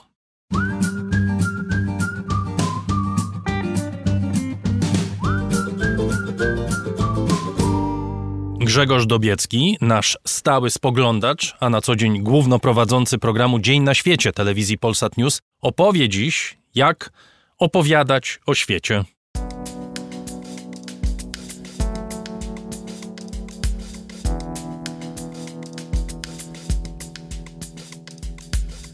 Większość mediów porzuciła już ambicje wyjaśniania skomplikowanej sytuacji geopolitycznej jakiegoś kraju czy regionu.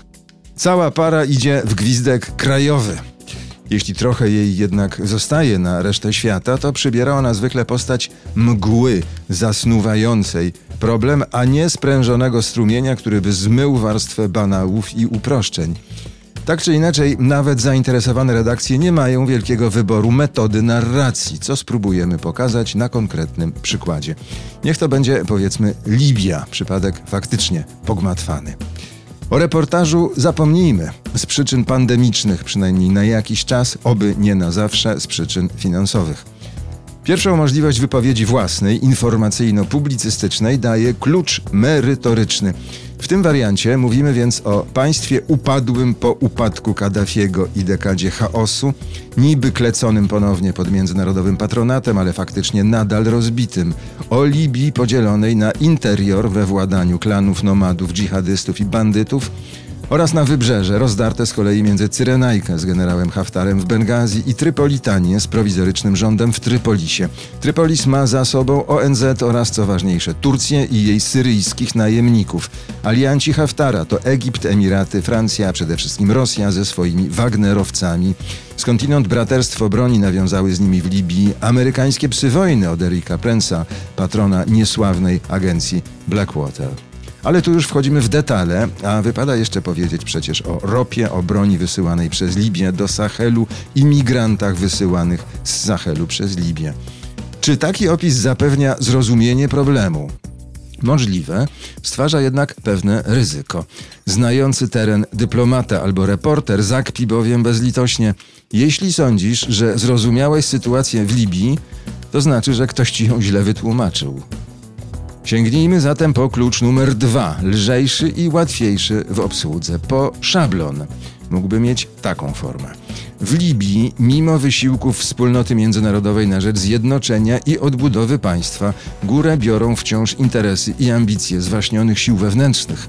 Dwa główne ośrodki władzy korzystają z politycznego i militarnego wsparcia państw trzecich, które toczą w ten sposób wojnę zastępczą o wpływy w regionie i dostęp do jego zasobów naturalnych. Lepiej tak Niekoniecznie, chociaż metoda szablonowa ma niewątpliwe zalety. Jest powtarzalna, po niewielkich korektach tę samą sztancę można spokojnie przykładać do innych państw ogarniętych wojną domową czy konfliktem wewnętrznym w Afryce, Azji, gdziekolwiek. No i metoda jest bezpieczna, bo skoro niczego nie tłumaczy, to w szczególności niczego nie tłumaczy źle. Tym samym charakteryzuje się metoda trzecia, którą trzymamy na podorędziu anegdota nie musi być współczesna. Oto Perseusz zabił najstraszniejszą z Gorgon, Meduzę, i z jej obciętą głową w worku wracał w rodzinne strony do kolejnych wyzwań. Gdy przelatywał nad Libią, z worka spadło na ziemię pustyni kilka kropli krwi, które natychmiast zamieniły się w jadowite węże. Od tej pory, jak pisze Robert Graves, Libia już na zawsze stała się krajem niebezpiecznym. Tą opowieścią również niczego nie wyjaśniamy, ale robimy to wdzięcznie, przy okazji sugerując, jak wiele wspólnego z mitologią ma politologia. Redakcjom zdeterminowanym w zamiarze przekazania rzetelnej wiedzy o Libii i jakimkolwiek innym kraju czy regionie pozostaje jeszcze jeden sposób, najtrudniejszy. Odwołanie się do wiedzy autentycznego eksperta, któremu na pytanie o to, ile ma czasu na wypowiedź lub ile miejsca na tekst, redaktor odpowie klasyczną już formułą: tyle, ile trzeba. Takich ekspertów nie ma zbyt wielu, tacy redaktorzy występują już tylko w pojedynczych egzemplarzach.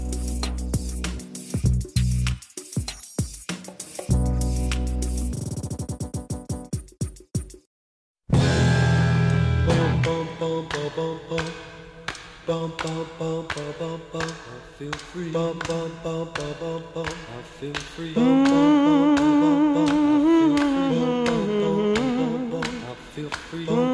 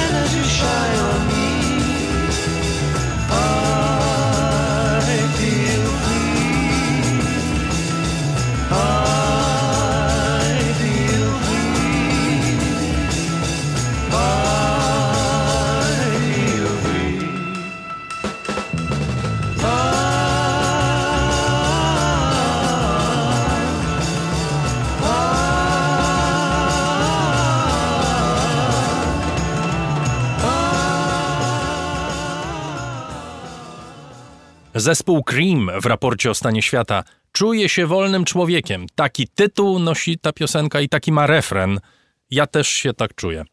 Ponad 150 tysięcy zbieraczy jagód acai żyje w Brazylii, proszę sobie wyobrazić. Biznes ten jest wart miliard dolarów i rośnie popularność jagód, które ponoć gwarantują nie tylko zdrowie, ale również piękno.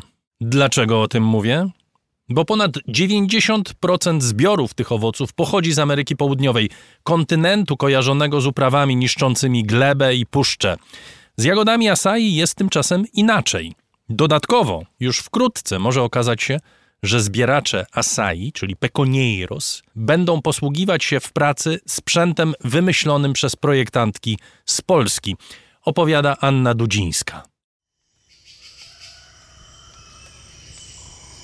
Wyglądają jak nieco większe owoce porzeczek rosnące w kiściach. Jedna z nich potrafi ważyć nawet 4 albo 5 kilo. By ją zerwać, trzeba się wspiąć na palmę o niewielkim przekroju. Żeby doświadczyć, jak zbiera się czarne brazylijskie złoto, musimy wsiąść do łodzi. Para mim, ser um peconeiro é, é muito importante, né? Manter to, że pracuję jako peconiero, to dla mnie bardzo ważne. Utrzymuję w ten sposób rodzinę. Ta tradycja sięga czasów moich dziadków i rodziców. To oni nam przekazali wszystkie umiejętności. Dzięki tej pracy możemy też utrzymywać się, polegając na naszym lesie. Dbamy o las, a on dba o nas.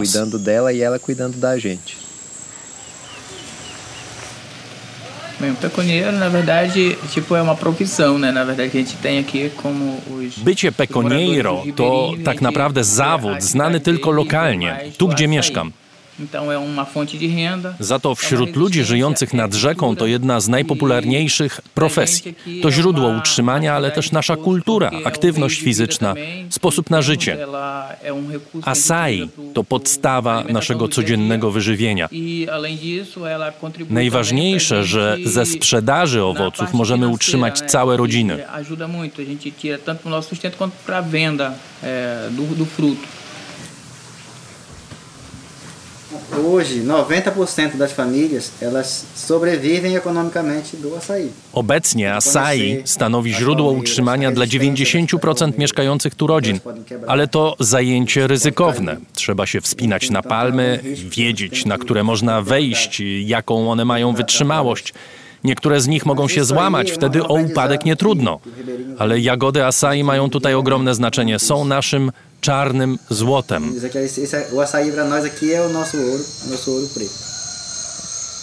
Leandro, José Maria i Edilson mieszkają w amazońskim stanie Para.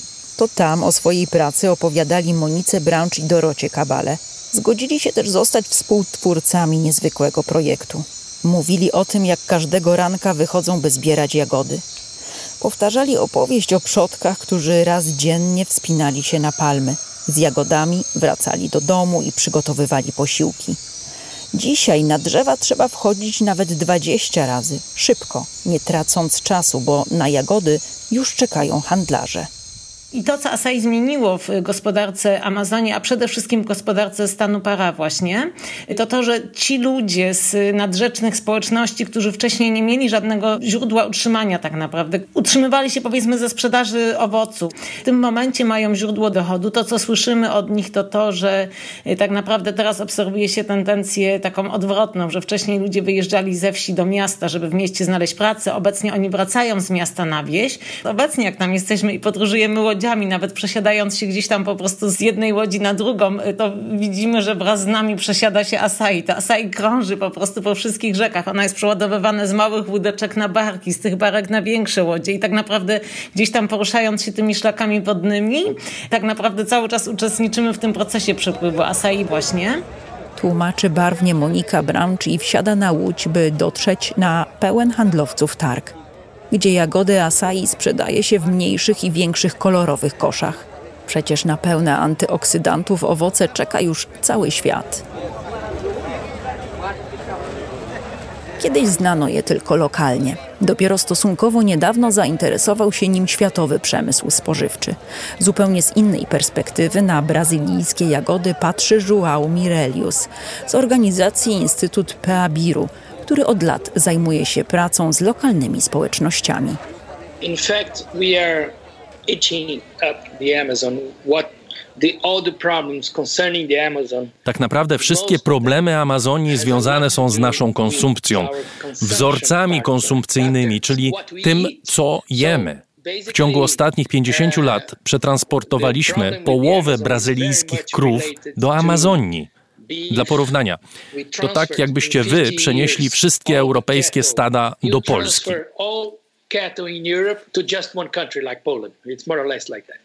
Uh, Oczywiście Amazonia jest bardzo duża, ale pokazuje tylko skalę.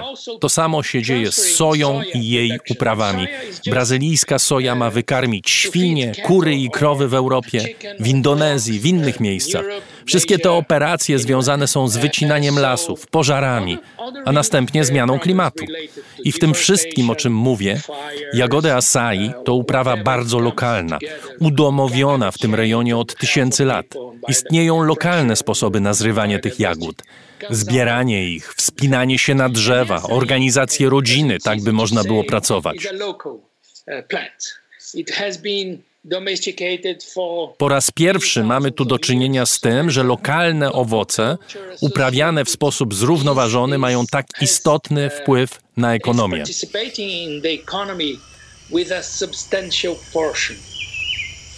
Jak to się stało, że polskie projektantki znalazły się w samym sercu amazońskiej dżungli, w miejscu, gdzie João Murelius i jego fundacja zakończyli badania nad zbierającymi jagody Peconieiros. Tak naprawdę w Brazylii działałyśmy od 2013 roku w ramach Fundacji The Spirit of Poland, zajmującej się promocją polskiego designu. I kiedy kończyły się już nasze projekty związane z kulturą, stwierdziłyśmy, że fajnie byłoby kontynuować tą swoją obecność w Brazylii przez jakieś inne projekty i zaczęłyśmy szukać możliwości zrealizowania takiego projektu, który da nam możliwość współpracy z lokalną społecznością. Prowadzone w Amazonii badania wykazały, że zbierający jagody rolnicy zbyt często ulegają wypadkom. Te niebezpieczeństwa można ograniczyć.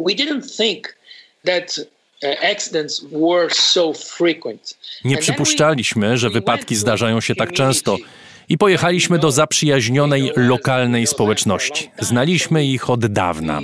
Ci ludzie sami prowadzili dla nas badania. Spotykaliśmy się w dużych grupach, rozmawialiśmy i kiedy zaczęliśmy pytać, czy często zdarzają się wypadki, odpowiadali, że nie.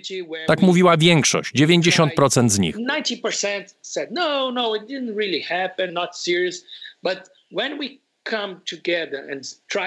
Ale kiedy popracowaliśmy razem i dopytywaliśmy o szczegóły w stylu, czy musieliście iść do lekarza, albo czy byliście przetransportowani do szpitala, albo czy leżeliście w domu przez kilka dni, to okazywało się, że każdy coś sobie przypominał. 90% osób pracujących przy zrywaniu asai miało przynajmniej jeden poważny wypadek, który nie pozwalał im pójść do pracy. Being out of the, the field for many days. Gdy dokładnie przyjrzymy się etymologii słowa peconieiros, to bez trudu odgadniemy, do czego w Brazylii mogą przydać się projektanci. Do wymyślenia odpowiednich narzędzi. Peconieiros to są osoby, które zajmują się zbieraniem acai. Ta nazwa peconieiros wywodzi się od słowa pekonia. Pekonia to jest y, taka opaska, która wcześniej była robiona z liścia palmowego, obecnie jest robiona z kawałku worka na przykład. Y, I to jest taka opaska, którą oni zakładają na nogi, która działa jako takie dodatkowe wsparcie przy wspinaniu się na palmy. W zasadzie bez tej pekonii ta wspinaczka na taką wysoką i taką kruchą palmę jest praktycznie niemożliwa. Eu tenho medo de lá em cima. Pani Klajdzi mieszka w Boa Vista. To nietypowe, by kobieta wspinała się i zbierała jagody. Klajdzi pokazuje polskim projektantkom, co może się stać, kiedy zbyt szybko zjeżdża się, trzymając rękoma pień palmy.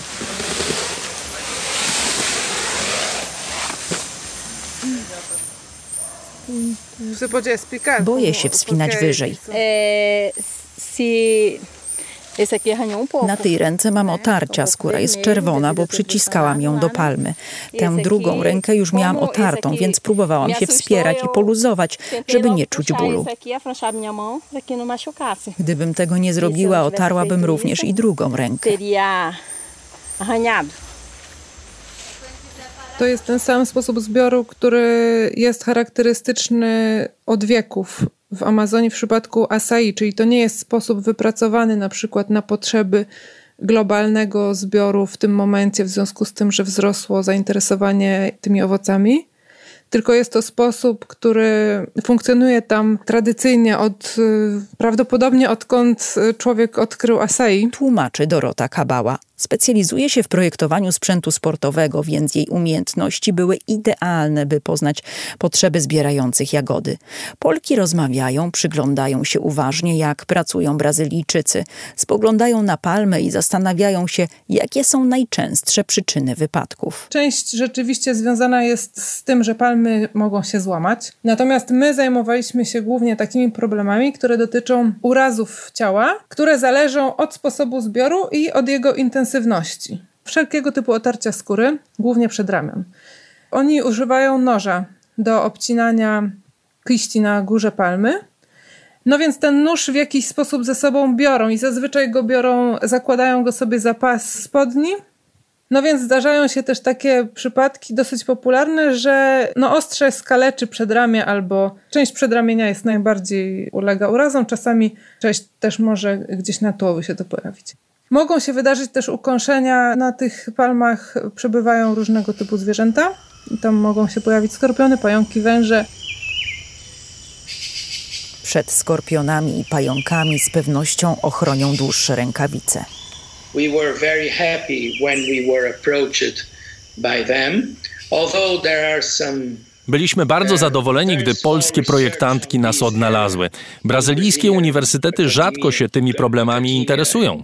Przeglądaliśmy tutejsze badania, które powstały właśnie na ten temat. Jeśli były, to bardzo powierzchowne. Nikt nie wchodził w to wystarczająco głęboko. A dziewczyny uchwyciły sedno problemu. Nie zamierzamy zmieniać tutejszej kultury, ale możemy coś zrobić razem z tymi społecznościami. To dobra rzecz, która się tutaj przydarzyła. I tak powstały narzędzia, które pomogą Peconieiros w zbieraniu jagód. W tym zestawie znajdują się ochraniacze na przedramiona, które mają wersję taką, która może też chronić dłoń tak zwany pas wielofunkcyjny, czyli pas, na którym umieszczone są takie narzędzia, powiedzmy, asystujące, które na różny sposób usprawniają operowanie samymi kiśćmi. Tu nie chodzi tylko o to, by wręczać komuś narzędzia. Nie o rękawice i pas tu chodzi, ale o zmianę zachowania i przyzwyczajeń. To jest dopiero początek. Teraz trzeba sprowokować ludzi, by zaczęli myśleć, jak tego wszystkiego używać i dlaczego. To jest najważniejsze. To jest dopiero początek, mówi João Mirelius, którego badania prowadzone od ponad 20 lat w dorzeczu Amazonki traktowane są jako wzorcowe. The society should, that is the consumers, I mean, Społeczeństwo, a przede wszystkim konsumenci powinni wymagać od firm skupujących brazylijskie jagody acai, by ten produkt zbierany był w bezpiecznych warunkach. Ale także, by nie dochodziło do przypadków łamania brazylijskiego kodeksu pracy i zatrudniania dzieci. Z naszych informacji wynika, że prawie połowa zbierających z tych 150 tysięcy to dzieci przed 16 rokiem życia. Także naprawdę jest tu niemało problemów, uh, ale jest też jeden podstawowy plus. Ludzie zarabiają naprawdę niezłe pieniądze i w związku z tym nie mają potrzeby, by pracować przy wyrębie amazońskich lasów.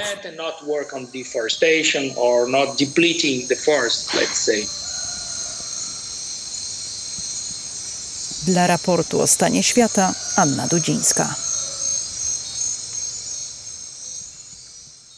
Niezwykłe rzeczy dzieją się w Katalonii i nie o niepodległość tego regionu chodzi tym razem.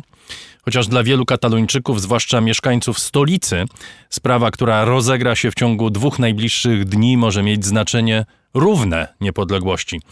Futbol klub Barcelona wybiera w niedzielę nowego prezesa. Klub jest w dramatycznym położeniu. Nie tylko i nie przede wszystkim od strony sportowej, ale zwłaszcza organizacyjnej i biznesowej.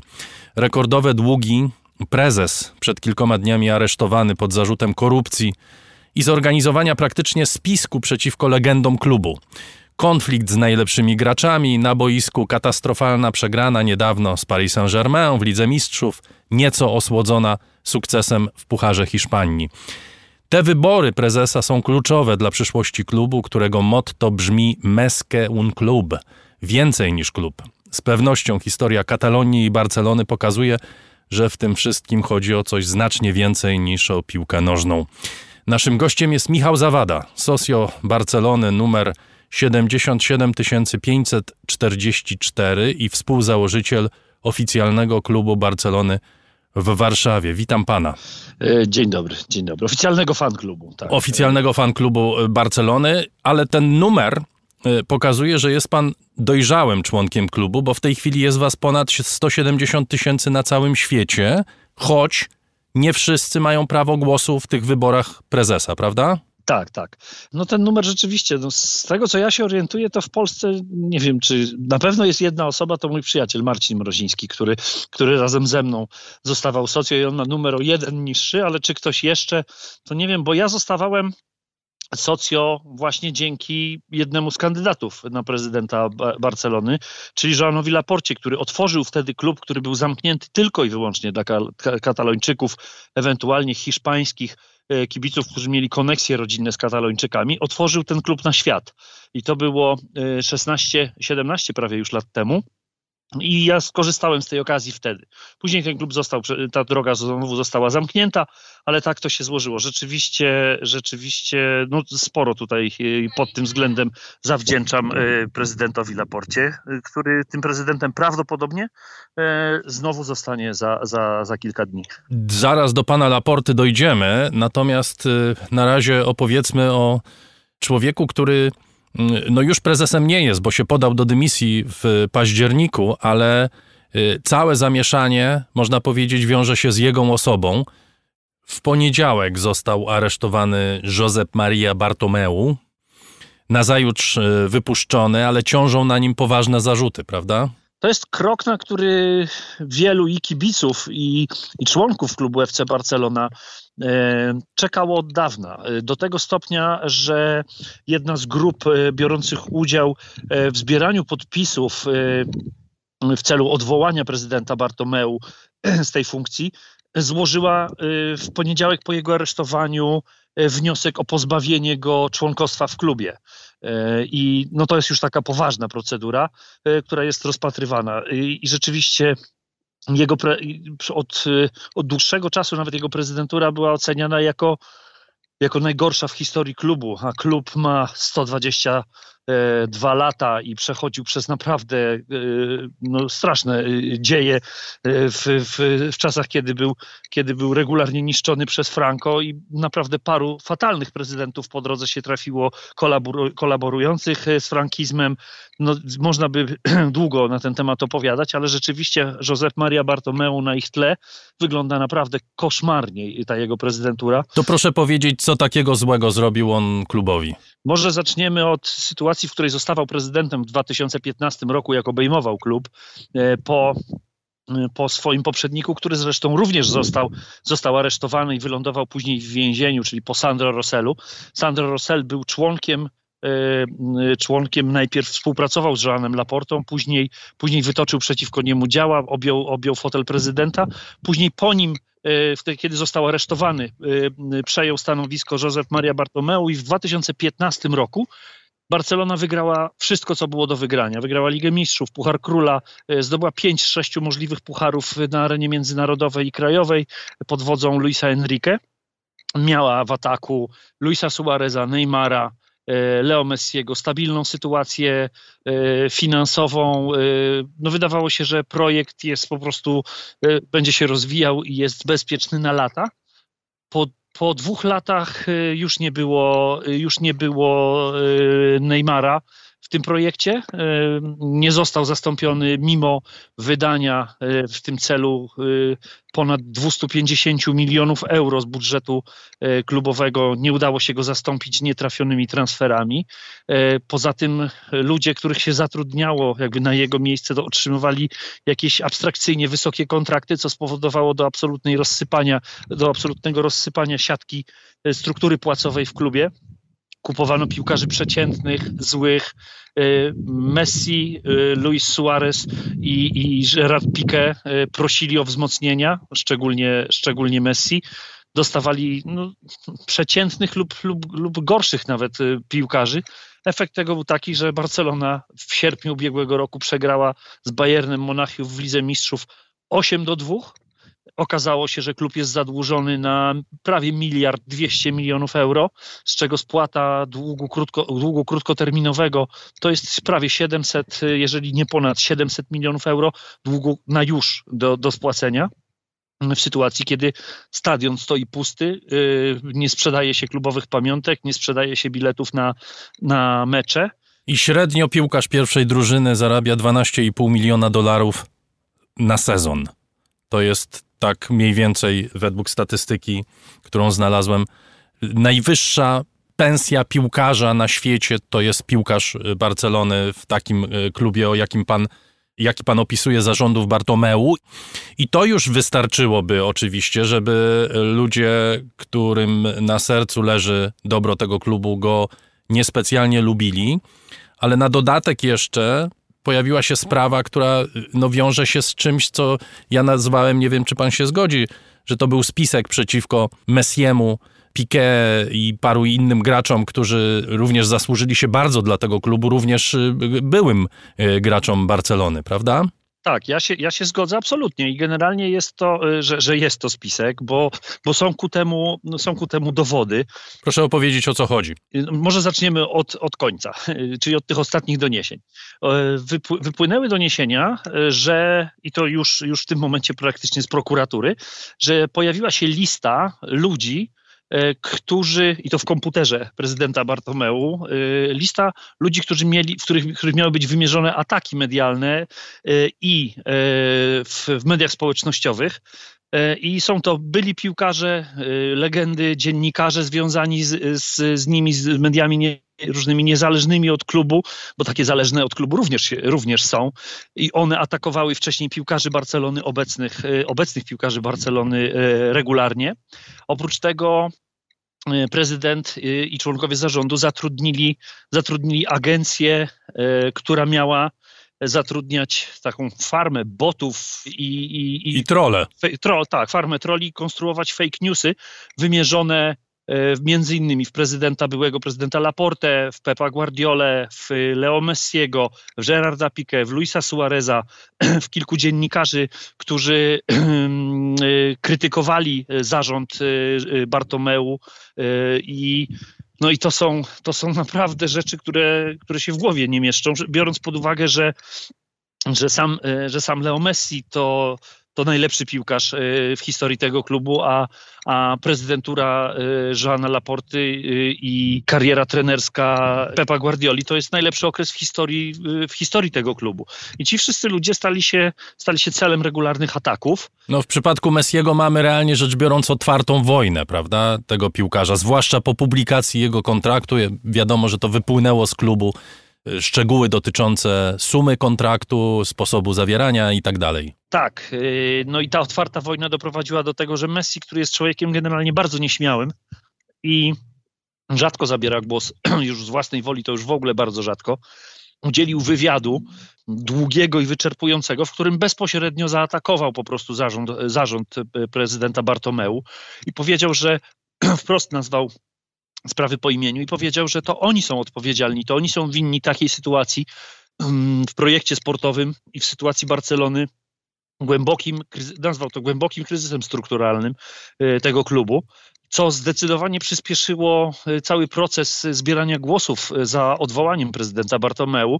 Tak naprawdę ten wywiad, to, że, to, że Bartomeu poszedł na wojnę z Messim, spowodowało, że, że, to, był, że to był jego koniec. No, wydaje się, że, że Bartomeu oprócz tego, że zrobił bardzo wiele złych rzeczy, które będą podlegały podlegały działaniom prokuratury, to jeszcze po prostu jest człowiekiem głupim, no bo atak na, na najlepszego piłkarza w historii kl legendarnego klubu, no nie mógł się dla niego dobrze skończyć, a później się okazało, że on dowody przeciwko sobie ma po prostu na komputerach y, klubowych, one są. Okazało się, że pracownicy klubu mówili wprost już w tym momencie w czasie przesłuchań, że że dostawali polecenia płacenia faktur za te ataki wymierzone, ataki w social mediach i, i w mediach wymierzone w, w byłych piłkarzy i pracowników klubu poprzez budżet La Masia. La Masia to jest to jest taka szkółka Barcelony, która, z której wywodzą się Leo Messi, Andres Iniesta, Xavi Hernandez, Gerard Piqué, wielu legendarnych piłkarzy. To jest fabryka, fabryka talentów i de facto skąd tej fabryki talentów, która wyprodukowała tych wszystkich chłopaków, którzy rozsławiali Barcelonę przez lata na świecie, ona opłacała ataki na nich samych, na Gerarda Piqué, na Leo Messiego. To jest tak absurdalne dla kibica Barcelony, że się w głowie nie mieści. To ja jak o tym usłyszałem, to, to, mi, to mi ręce opadły po prostu. Także no, no, tych wątków jest masa. Prezes Josep Maria Bartomeu odchodzi do historii, być może odchodzi do więzienia również, ale to jest jakby odrębna sprawa. Natomiast Barcelona stoi przed y, no, nowym okresem w swoim istnieniu. Początek w niedzielę. Y, jak rozumiem, pan będzie kibicował Joanowi Laporcie ale kto jeszcze startuje i kto ma największe szanse realnie na zwycięstwo w tych wyborach? W tym momencie mamy trzech kandydatów, którzy startują do tego, do tego urzędu. Pierwszym z tych kandydatów jest Joan Laporta, czyli, czyli człowiek, który ma zdecydowanie największe szanse i ze względu na swoją przeszłość na fotelu prezydenta Barcelony, jak i to, w jaki sposób przeprowadził kampanię, przeprowadzał, no bo on jest po prostu politykiem. On z Barcelony odszedł do polityki. Ta kariera mu niespecjalnie w Hiszpanii wyszła, natomiast on ma bardzo ugruntowane, no jest, jest socjotechnikiem, jest też przy okazji człowiekiem, którego ludzie doskonale pamiętają i dobrze kojarzą, więc on myślę, że, że jest zdecydowanym kandydatem. Myślę, że to jest 70-80% głosów mm, tak szacują rankingi przedwyborcze, będzie, będzie, będzie na niego. Drugim jest Wiktor Font, czyli człowiek, który, który bardzo dobrze się przy, przyłożył temu y, y, zbieraniu głosów za odwołaniem, za odwołaniem y, za, zarządu Bartomeu. On, on był bardzo mocno zaangażowany. On przedstawiał swój projekt związany z legendami klubu właśnie z Xavi Hernandezem.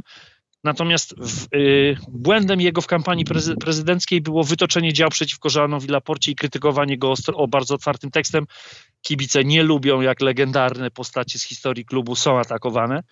No i, i tutaj na tym mocno, mocno moim zdaniem przegrał i a trzecim kandydatem jest były członek zarządu, zarządu y, Josepa Bartomeu, czyli Toni Frejsza, i ten pan, y, no to, to jest rzeczywiście człowiek, który się mocno kojarzy z zarządem y, prezydenta Bartomeu i, i w związku z tym szans nie ma żadnych, a do tego prowadzi kampanię w której na przykład broni te, tego zarządu, może nie bezpośrednio, nie otwartym tekstem, ale broni tego zarządu Bartomeu, no i to, to powoduje, że w momencie, kiedy wychodzą kolejne, e, wypadają kolejne trupy z szaf Barcelony dotyczące kolejnych, e, kolejnych faktur, kolejnych kroków, e, które są źle kojarzone, on po prostu nie ma żadnych szans. Więc możemy się spodziewać, że prezydentem Barcelony po raz drugi będzie Joan Laporta.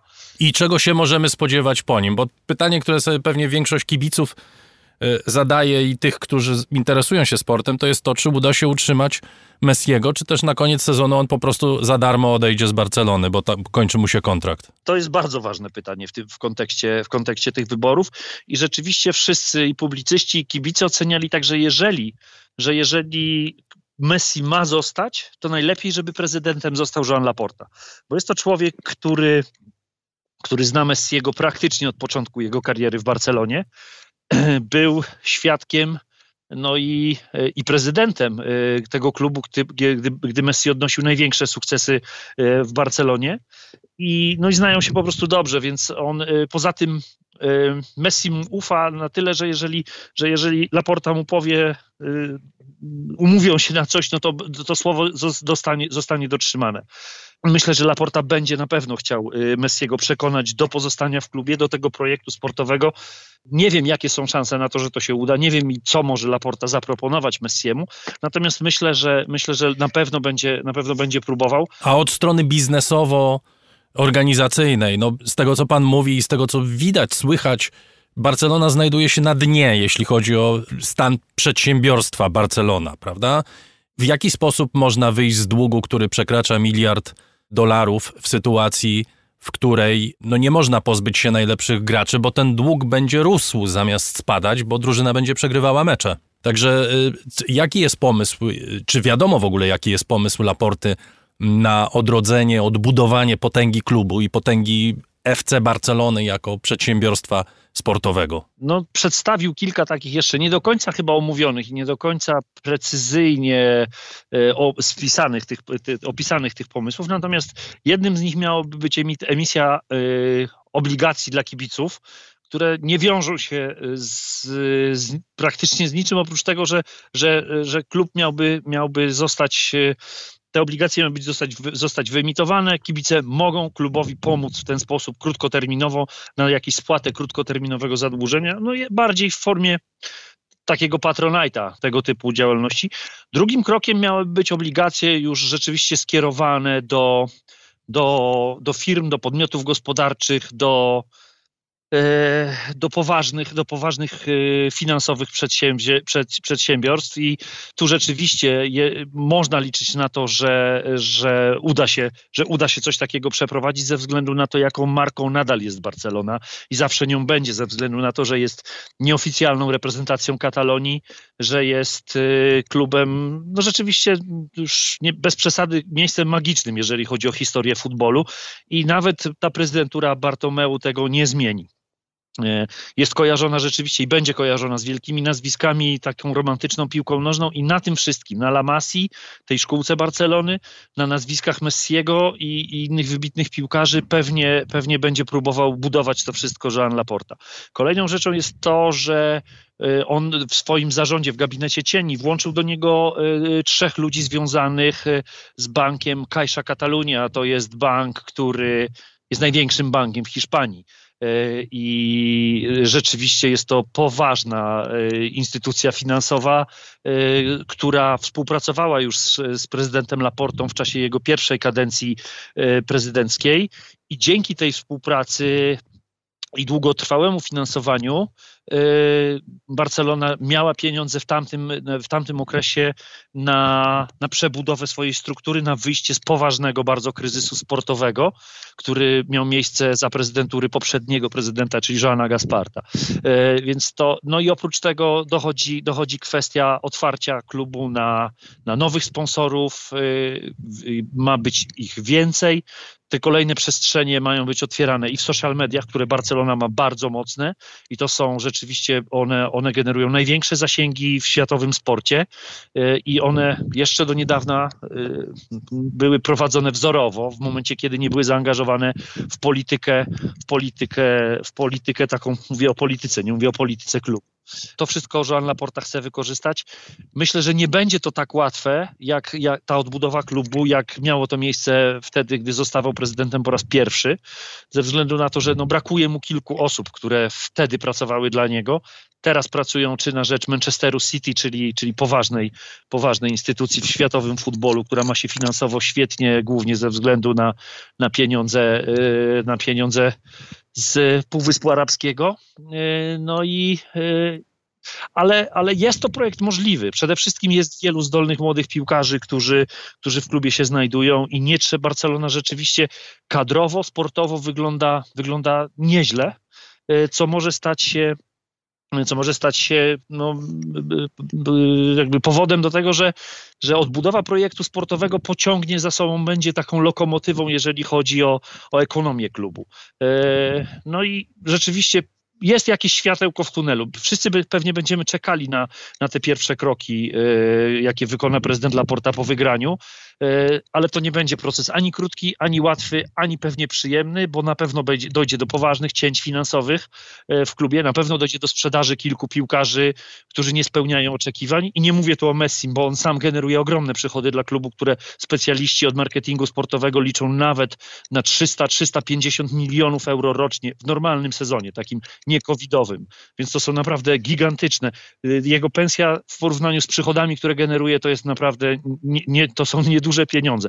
Messi płaci największe podatki w całej Hiszpanii.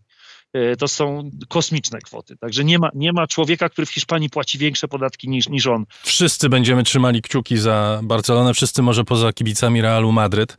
A może oni też y, gdzieś tam y, w skrytości ducha, dlatego że no rzeczywiście, tak jak pan mówi, Barcelona kojarzy się z obecnością piękna, radości, cudownej piłki nożnej, której tak bardzo czasami brak. A zatem będziemy trzymać kciuki za to, co wydarzy się w niedzielę i co wydarzy się w dalszych miesiącach i latach historii, miejmy nadzieję, y, bardzo udanej klubu z Barcelony. Dziękuję panu bardzo. Michał Zawada, socio Barcelony numer 77544 był gościem raportu o stanie świata. Dziękuję bardzo. I to już prawie wszystko w naszym przedurodzinowym raporcie o stanie świata. Przypominam o koncercie Pablo Pawo i Ludzików specjalnie dla Państwa w niedzielę o 19 na kanale YouTube Dariusza Rosiaka na urodziny raportu o stanie świata. Przypominam, że raport o stanie świata pozostaje wolnym programem, dostępnym dla wszystkich za darmo, a jeśli ktoś chciałby nas wesprzeć, to każdą wpłatę przyjmiemy z ogromną wdzięcznością. Najłatwiej zrobić to za pośrednictwem serwisu patronite.pl. Agata Kasprolewicz była wydawcą tego programu, Chris Wawrzak realizatorem. Na koniec jeszcze raz Pablo zaprasza na Dancing jutro o 19 kanał YouTube Dariusza Rosiaka. Do zobaczenia, do usłyszenia, miłego tańczenia.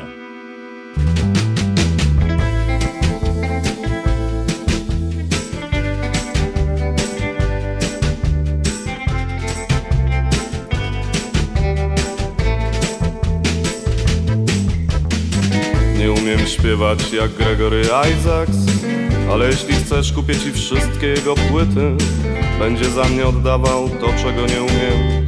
Wiem przecież jednak, że to tanie chwyty. Nie umiem śpiewać jak Johnny Cash. Co do więzienia, jak do kochanki mówił. Ale powieszę gitarę tak jak on na ramieniu.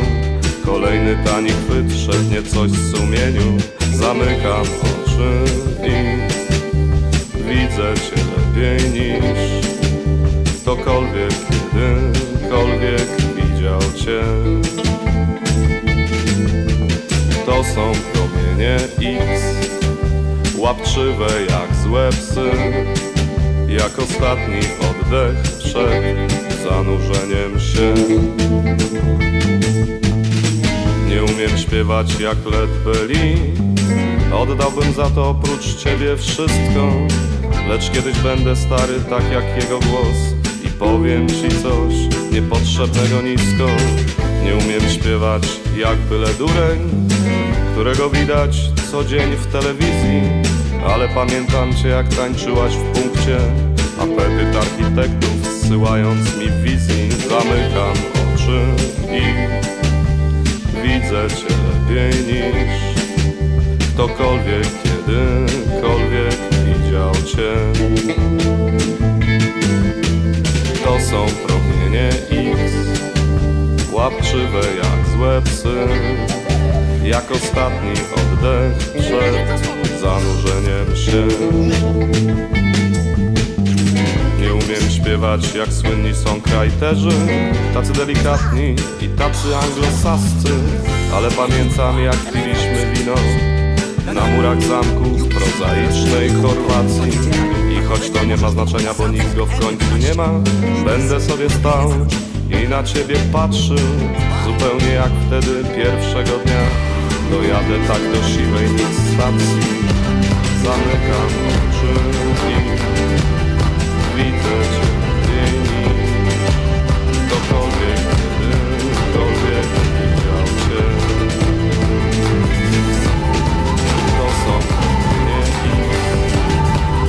łapczywe jak złe jak ostatni oddech przed zanurzeniem się.